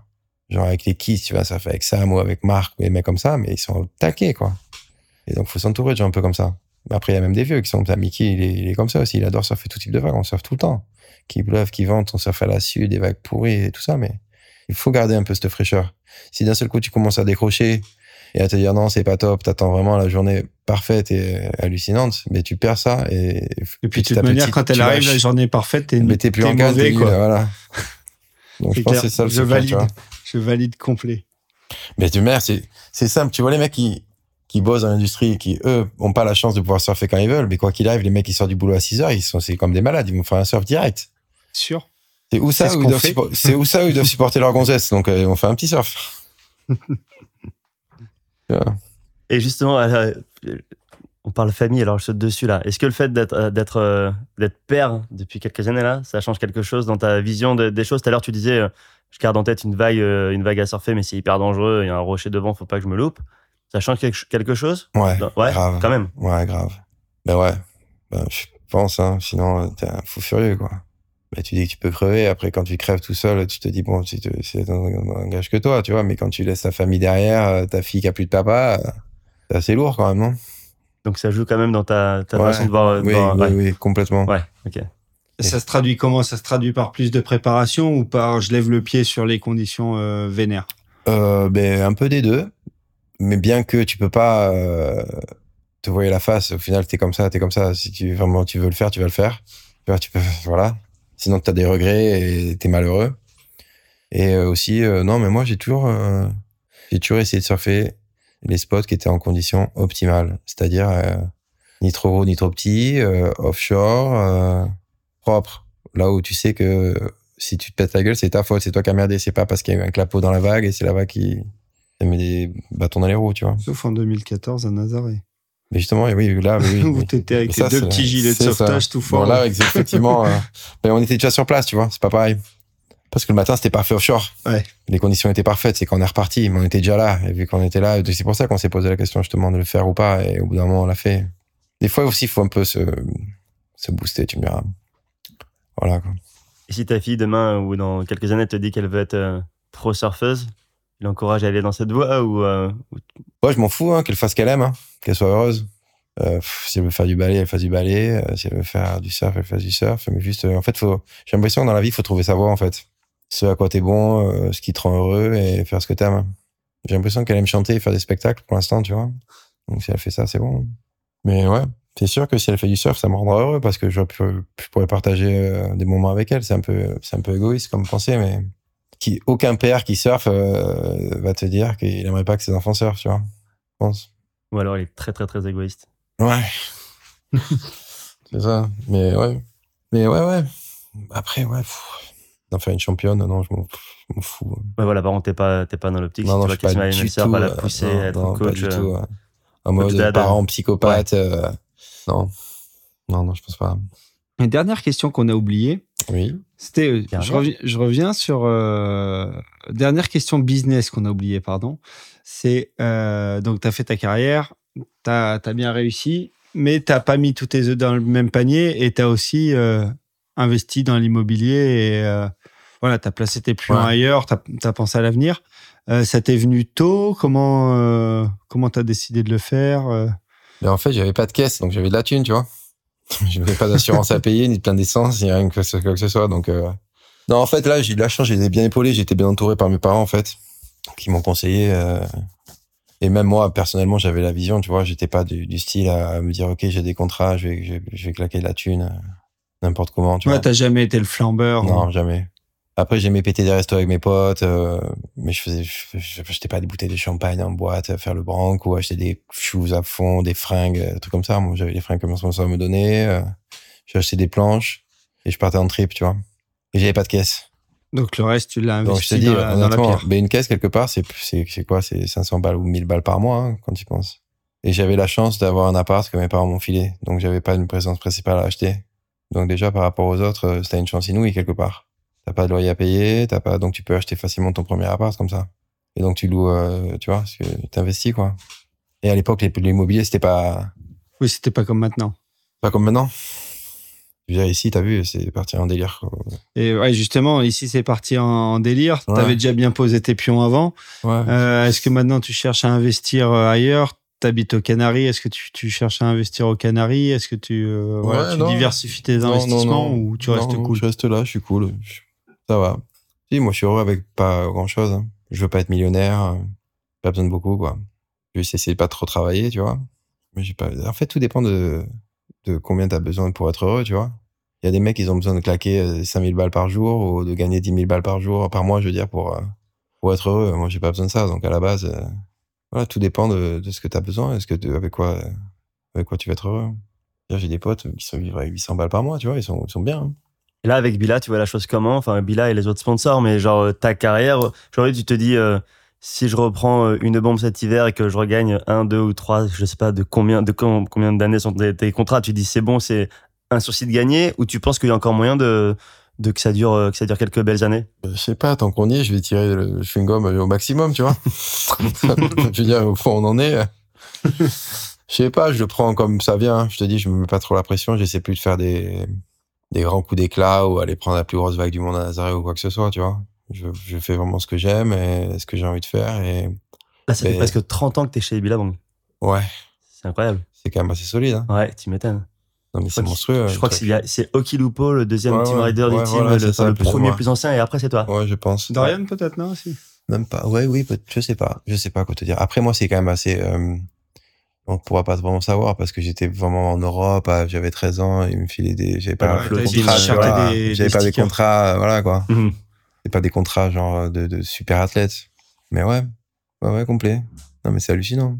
C'était Nico, l'artisan qui bossait chez, qui bosse chez FCS maintenant, qui m'avait fait rentrer euh, chez Villa, qui bossait chez Villa. Là, donc tout au début, quoi. Tout, mais, au, mais au super début même. Tout au début. Et les, les managements se sont enchaînés et, Ouais, ouais. et toi, t'es es là. Là, c'est hallucinant. Je sais pas. L'instinct de survie. Ouais, ou comme tu dis, t'as facilité le job à pas mal de Ouais, monde ouais. et ce qui fait Ouais, que. ouais. Ou des fois, tu sais, des fois, euh, des fois, tu fais un, un mauvais choix et tu t'engages dans une mauvaise euh, direction, tu vois. Je me rappelle, j'avais failli signer chez Volcom à un moment donné, avec, euh, pour que dalle, tu vois. Je pense pas que j'aurais été très très loin dans ma carrière avec Volcom. ouais, je, je me rappelle de cette époque-là. C'était l'époque du Barbasque. Ouais, exactement. All 4, Barbasque. Ouais, euh, tout ça, tu vois. Après, tu peux, voilà, c'est juste. euh, Ouais, bah t'as as quand même été vachement fidèle parce que je, Ouais, me, je me doute que. On parlait de notre anecdote avec Ouais. Rusty. Je me doute que tu as été sollicité quelques fois par d'autres euh, Ouais, ouais, non, j'étais par d'autres marques et euh, J'étais fidèle. t'as as tenu la barre. J'étais fidèle, j'aimais bien les gens, tu vois, Reed, Derek, Sam, euh, un grand merci à eux encore euh, pour tout ce qu'ils ont fait pour moi, tu vois. C'est quand même hallucinant ce qui s'est passé. Faut les remercier. Et dès l'instant où les mecs te poussent et t'aident, tu vas pas les niquer, quoi. Et aujourd'hui, donc, ok, il y a l'aspect euh, carrière, business, mais il y a aussi du coup l'aspect sportif. Quand tu vois des mecs comme, euh, comme Garrett McNamara ou même Ross Clark Jones qui, euh, qui, à leur âge, continuent encore quand même à être euh, aussi motivés pour charger, ça, ça, t'inspire ou tu te dis que, que ça va un peu trop loin? Non, mais euh, Garrett, non, pas, pas Garrett, pardon, euh, Ross, pour moi, c'est un monstre aussi. C'est un mec, euh, c'était un des meilleurs surfeurs du monde. Tu vois, tu vois ses, ses vidéos part, Quicksilver à l'époque, euh, tu vois comment il surfe, le mec. euh, c'est un peu du Dorian, euh, mais euh, un peu plus âgé, tu Ouais, vois. ouais. C'est pareil, c'est, euh, je veux dire, personne surfe à le niveau de ce mec encore, dans des petites vagues ou ce qu'il faisait, ce genre de choses. Il a fait je sais pas combien de finales au Lady Echo, euh, c'est sa vie, il adore ça, il adore aller vite, il conduit des Porsche. euh. donc tu le mets à Nazaré, il est dans, dans, dans, dans sa baignoire. D'ailleurs, j'ai eu la chance aussi de faire équipe avec lui une fois, euh, c'est assez hallucinant. Ils sont fous de tout, quoi. On n'avait pas de, on n'avait pas de sécurité, on n'avait rien. Et eux, c'est des monstres, vraiment. C'est des monstres. Inégalables, incomparables. Mais d'ailleurs, c'est pour ça qu'ils ils durent tellement longtemps aussi. C'est qu'ils sont tellement forts et ils aiment tellement ce qu'ils font. Et là, j'ai là, Ross Clark Jones Je aujourd'hui sais pas quel âge il a, mais c'est hallucinant. quoi. Mais je te dis, les gens, ils ont oublié. Les gens Parce que oublient. 60, hein, je pense. Ouais, mais les gens oublient hyper vite. Je veux dire, tu regardes une vidéo de Ross Clark Jones dans les années euh, 80, 90. Ouais, genre Surfers of Fortune ou voilà, tout ça, là. ce Ouais. truc comme ça. Mais t'hallucines comment il surfe, le mec. C'est hallucinant. Je veux dire, c'est pas un, c'est pas un pimpoy, quoi. Et pareil, Garrett. Garrett, c'est un mec qui était passionné. Il se faisait tous les swells euh, complètement à bloc, euh, que ça soit Fiji, Jaws, euh, Jopo. Il était à fond, ce mec, avant de, de se révéler vraiment avec, euh, avec Nazareth, ce qu'il a fait. D'ailleurs, il a une vision incroyable qu'on n'a pas eue. Tu veux dire quoi, même en, en, en termes de carrière? Ouais, ouais, c'était qu'avant ça, c'était quand même un monstre aussi. Non, mais genre la vision qu'il a eue, c'est une vision de, de tout mettre là-dessus parce qu'il y avait un potentiel aussi en termes de, de carrière ou euh, Ben ouais, je sais pas. C'est-à-dire que nous, on était là avant lui, tu vois. On savait, on connaissait Nazaré. Tout le monde connaissait Nazaré. Euh, je veux dire, les Portugais, ils ont été, Thiago et, et Gregorio, ils avaient été. euh, ils avaient surfé plus petit, mais ils savaient que c'était un truc de fou, tu vois. Et nous, euh, on a, Laurent, il a regardé d'ailleurs les photos qu'il avait fait ce jour-là. Le jour où on a fait demi-tour avec euh, Manoa Drolé, euh, tous les mecs, Ross, qui tu veux. Et il m'a dit, j'ai regardé les photos ce jour-là. Mais un jour comme aujourd'hui, mais c'est le jour de la perfection, c'est le jour le plus simple au monde, quoi. C'est genre des gros iframes, euh, ben, ce que j'aime, ce que je rêve moi, tu vois. Des énormes passes sur le côté pour passer, super offshore, ni trop gros ni trop petit, tu vois. Mais sauf que nous, on voyait ça comme un truc complètement hallucinant, genre un champ de mine, euh, c'était le Vietnam, quoi. Comment on fait? On n'avait pas les jets préparés pour ça. On a fait demi-tour, on s'est barré sur ailleurs. Alors que si on avait la vision qu'a eu ce mec, de dire ok c'est possible, on va le faire comme ça, comme ça, comme ça. Je vais faire avec un jet de sécu, euh, tu vois, il a fait tout seul quand même avec ses grosses Ouais, coronas. ouais. Faut les avoir quand même. Nous on était je sais pas combien, on a fait demi-tour. Donc il- après je pense qu'il est arrivé à une époque un peu plus lointaine où il y a d'autres choses qui s'étaient passées dans le surf aussi. euh, donc il y avait une évolution, tu vois. Mhm. Mais à l'heure d'aujourd'hui, tu vois les conditions à laquelle on a dit non, mais c'est surréaliste. Et nous on voyait ça comme un truc, mais genre infaisable à moitié. Je suis là, mais attends, mais comment on fait là? Comment on fait? Comment on se récupère? Comment tu passes la barre? Qu'est-ce qui se passe? Et c'était pas que nous, quoi. C'était tout le monde. hmm.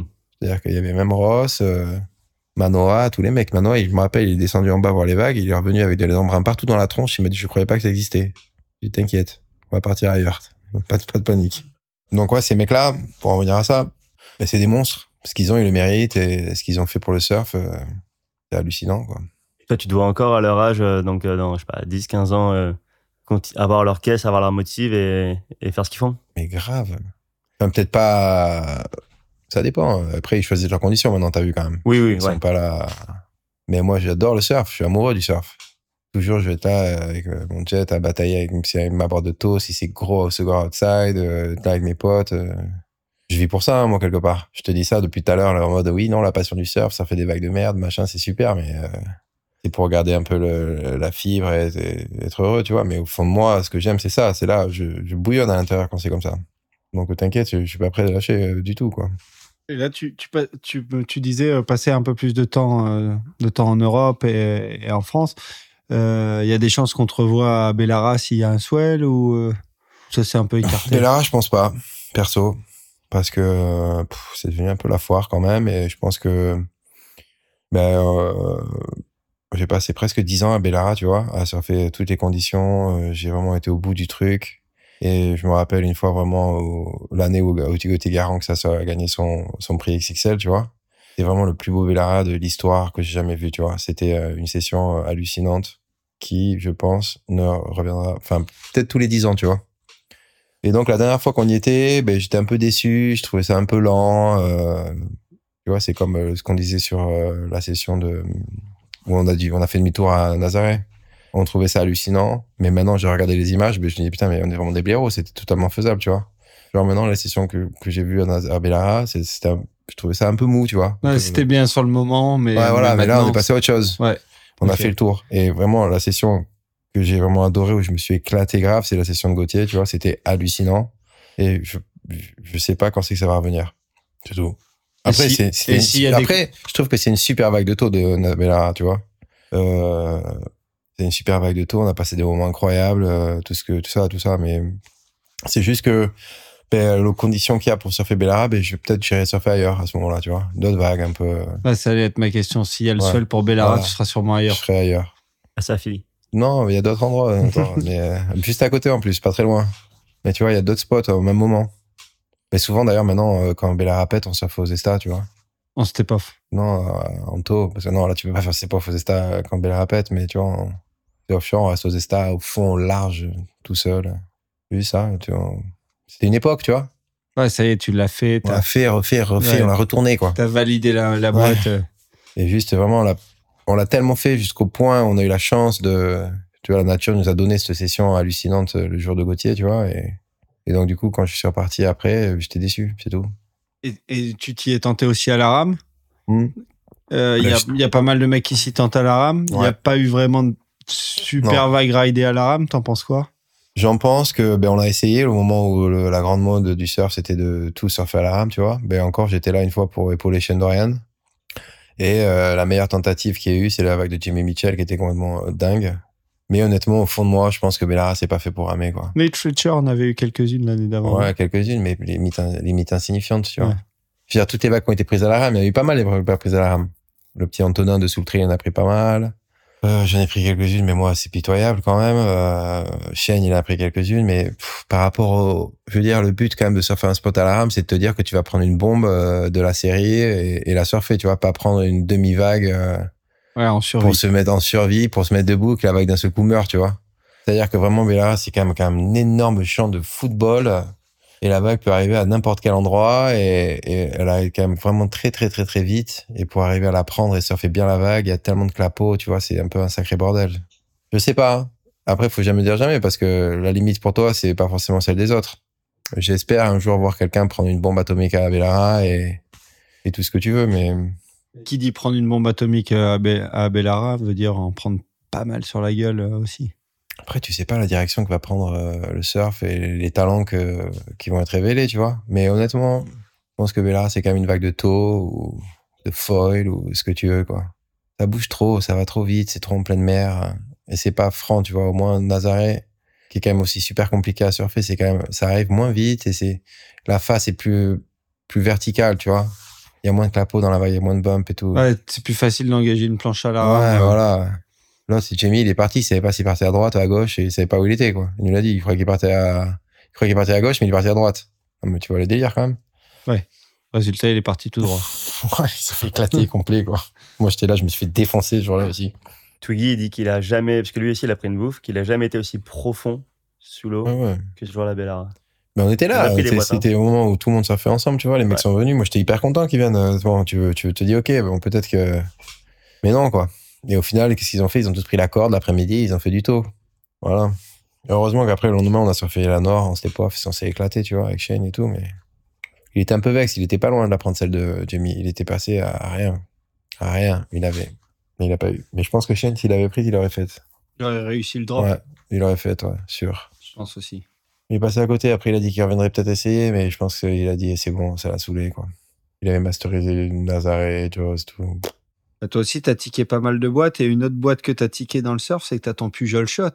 Ah ouais, Pujol Shot, voilà, attention, Tiens. ne me chauffez pas là-dessus, je vais vous raconter une sacrée histoire aussi. Vas-y, Pujol Shot, raconte l'histoire, c'est pas mal quand même. Alors, Pujol Shot, Alors pour ceux qui connaissent pas de quoi, qui savent pas de quoi on parle, vas-y, raconte l'histoire complète. alors le Pujol Shot, euh, bah, c'était une époque avec Laurent, on n'était pas en froid, mais un peu, parce que on, on était super potes, on était très proches pendant un moment, après il était plus pro, il, était, il galérait un peu, il savait plus trop quoi branler, et on se prenait un peu la tête, tu vois. Mais après, on est revenu un peu prendre petit à petit, on, se rapprochait quand même, tu vois. Et il avait une idée, il voulait euh, révolutionner la photographie de surf, c'est-à-dire, euh, il voulait euh, partir derrière un mec qui était dans le barrel, aussi sur une planche de surf, et faire la photo avec son appareil photo du tube, mais par derrière. Est-ce que vous visualisez ce que je veux dire? Et donc, son grand truc, c'était, il voulait faire ça à Pasquales avec Bruce Irons et Nathan Fletcher parce que c'est ses potes, tu vois. Donc, il s'est dit, je vais faire ça là-bas parce que c'est le- l'endroit, le meilleur endroit pour faire ça, l'endroit opportun, tu vois. Sauf que les mecs, ils bataillaient, ouais, ok, let's go, on le fait, mais ça se, ça se passait jamais. Donc, il avait cette idée, cette idée. Et en fait, on était parti à Eileen, en Irlande, avec euh, Alain Rioux. Et euh, on avait pris des vagues, mais sans plus, pas trop. C'est compliqué, Eileen, tu vois. C'est quelques heures dans la marée, ça caillait, il faut descendre la falaise, bref. On avait scoré, mais sans scorer quelque part. Et l'autre, il me raconte ça. Il me raconte ça, son délire, là. Je dis, mais Laurent, mais c'est quoi ce truc? Moi, ça m'a fait clic direct dans la tête, tu vois. Mais genre, en une demi-seconde. On est dans l'avion Ryanair, et je dis, mais Laurent, demain, là, enfin, dans cet après-midi, une fois qu'on atterrit, là, il y a des conditions de ouf, on fait ton truc. Me dit, ah tu crois? Je dis, ok, let's go, on fait ton truc direct.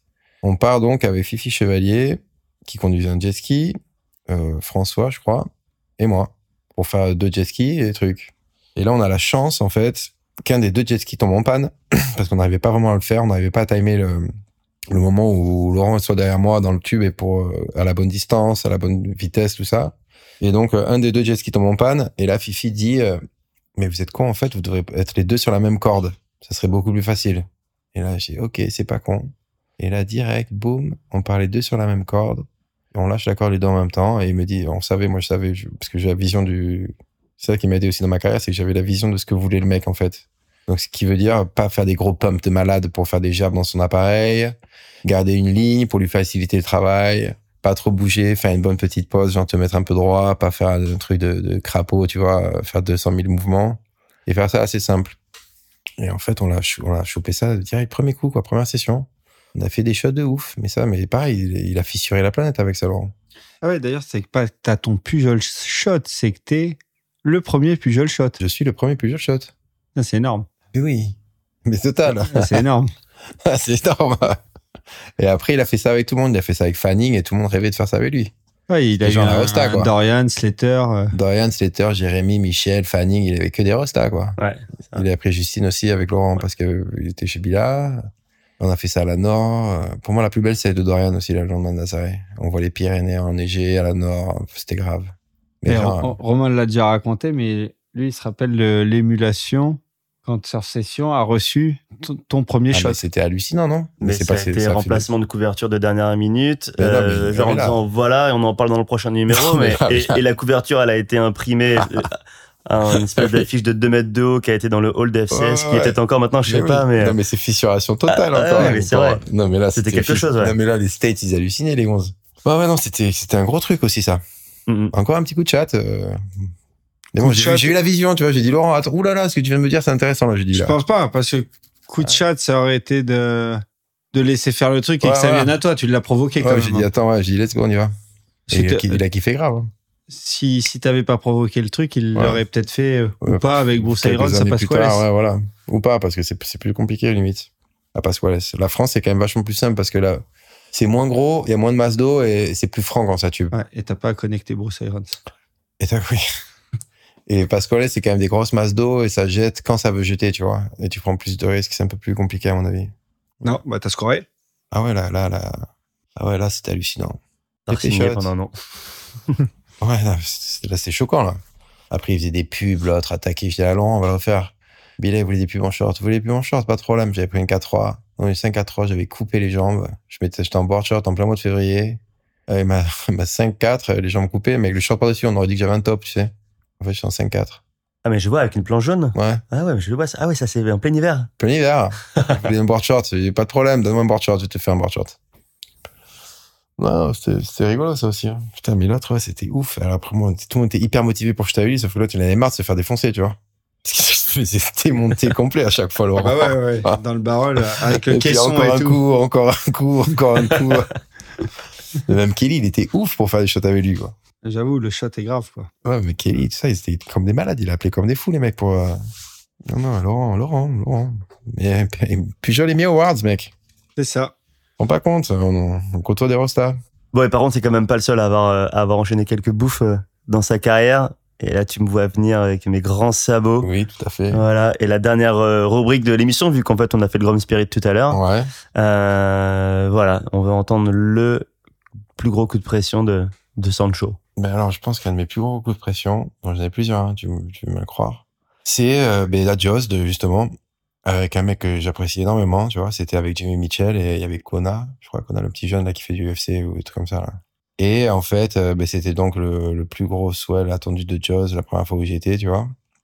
J'étais avec Jimmy, qui est quand même un mec super cool, australien, je m'entends bien, il est super nice avec moi, il me donne des conseils à chaque fois. Et là, il y a une série de malades qui arrivent, mon pauvre, mais genre de malades. Et les deux, on rame comme des tarés. Et on passe in extremis la première, mais genre en cata. Tu vois, quand les mecs ils passent, mais genre ils passent, mais ils passent euh, un immeuble, quoi. Donc forcément, quand ils retombent, tu, tu voles. Ouh, tu voles, tu te pètes la gueule à côté de ta planche, et t'es au milieu des embruns. Donc en gros, t'es dans le noir, tu sais pas ce qu'il y a derrière, tu vois. Donc là, tu reprends ta planche, tu rames comme un taré, mais tu vois pas la vague, en fait, euh, c'est la suivante. Tu rames comme un taré, tu sais que tu te dis, forcément, il y en a une deuxième. Et là, il y en a une deuxième, mon pauvre. Sauf que la deuxième, on peut pas, clairement pas la passer, tu vois. Donc t'as tous les trucs de flottation, donc tu peux pas vraiment non plus euh, plonger parce que faut timer vraiment le bon moment parce que tu, tu vas tu vas repasser avec la lèvre en gros. Et là on balance nos boards, mais je te dis ça, je te parle d'une vague de 40 pieds quoi. Le truc où tu te dis je vais crever clairement quoi, c'est la fin de ma vie là. Genre même Jimmy Michel, le mec qui fait 200 fois la Moloka et ce que tu veux, il était pas bien. Et là on plonge les deux, sauf que moi j'ai eu la chance, j'ai plongé dans la vague, donc tu balances ta board, là, tu t'en fous ta board, tu t'en fous de tout. euh. Et moi, avec le vent, en fait, quand j'ai plongé, j'ai lancé ma planche. Avec l'offshore, elle, elle a vrillé, tu vois, les, souvent les images Ouais, ouais, des, planches qui volent, elle a vrillé derrière. Et lui, le pauvre, sa board, elle a, son liche a pété et il a- sa board, elle est jamais revenue, quoi. Heureusement, il avait pris une super vague avant. Et moi, mais en fait, ma board, elle était intacte. C'est la seule que j'avais, donc j'étais content. Et encore une fois, Tyler avait écrasé ma planche le matin avec son 4x4. Et donc, euh, voilà, c'était vraiment, euh, c'est pas si, T'as pas bouffé Je sais pas comment le Mais t'as raconter pour que les gens se rendent compte de ça, mais je te dis, quand tu vois les vagues arriver, Non, mais si, ouais, la vision dans les embruns, de pas savoir qui arrive derrière. et tu te dis, mais c'était, mais je me rappelle comme c'était hier, et que chaque fois qu'on se voit avec Jamie, on s'en, on s'en rappelle, tu vois. J'ai la photo sur Instagram de ce moment et tout, mais c'est hallucinant, quoi. C'était un moment de terreur. euh. Et là, tu t'es senti aspiré par la vague ou t'es passé bien? Non, je suis passé, mais j'avais tellement peur qu'il y en ait une troisième. Mais il n'y avait pas eu de troisième. J'ai pu récupérer ma board et, avec le cœur à 400 à l'heure et me mettre un peu plus sur le côté, tu vois. Aller respirer un peu dans le channel. Non, mais c'était des vagues gigantesques, mais je te jure, première fois à Dios, mais j'étais terrorisé, mon pauvre. Ouais, Non, je veux mais bien j'ai vu, j'ai vu un immeuble arriver dans ma tronche, quoi. Et après, il y avait un autre immeuble encore plus gros. Mais tu sais, quand tu rames comme un branque, là, et tu te dis, elle va péter, elle va péter, elle va péter, et tu balances ta board, mais si elle pète, genre, euh, deux mètres devant toi, là, mais c'est, c'est la fin. Tu te, tu, t'as plus d'épaule, t'as plus de bras, t'as plus rien. Tu, Ouais, Tu te fais démembrer, ouais. Ouais. Honnêtement, je sais pas, je, je, je pense, je sais pas, même pas imaginer à quoi ça peut ressembler d'avoir l'impact juste devant toi, là-bas. Je pense que tu t'évanouis, je sais pas, tu meurs. Ouais, ouais. Demande à Albi Layer. Il a pris le sac à dos. euh, Pas bien vécu. Ouais, ouais, ouais. Donc ouais, c'était vraiment ma plus grosse frayeur, une de mes plus grosses frayeurs, je pense. Solide. Il n'y a pas de drama, mais. Il y a pas de drama, mais, je me mais c'est solide, ouais. Je suis bien flippé. Coup de pression, Ouais. il n'y a pas besoin de bouffer. hein. Tu t'es pris ton ça. coup de pression quand même. Pression, c'est ça, t'es pas obligé de te faire éclater. ouais. Non. C'est celui-là. Ok, ben du coup voilà, nous y voilà, fin de l'émission. Bon, mais merci. Hein. En tout cas, j'espère que ça vous a plu. Je pas raconté trop de conneries. Non, non, c'était. euh, Non, on en coupera quelques-unes, mais c'est ira. Ouais, voilà, normal. on coche une grosse case, ça y est. Ouais, c'est fait, enfin. C'est fait. Enfin, quoi. Monsieur Sancho, enregistré. Merci en tout cas, c'est gentil d'avoir pensé à moi encore. Non, non, mais voilà, c'était, on l'a dit, un Tu veux dire, c'est gentil de t'avoir traqué pendant 4 ans? d'avoir envoyé les fausses adresses. Ça la faudrait.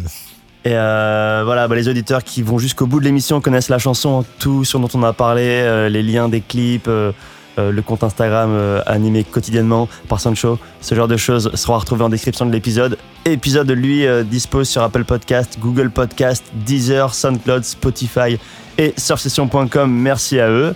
Quant à nous, bah, on se retrouve prochainement avec autour de la table un ou une invitée. Et d'ici là, n'oubliez pas, Allez, surfer. You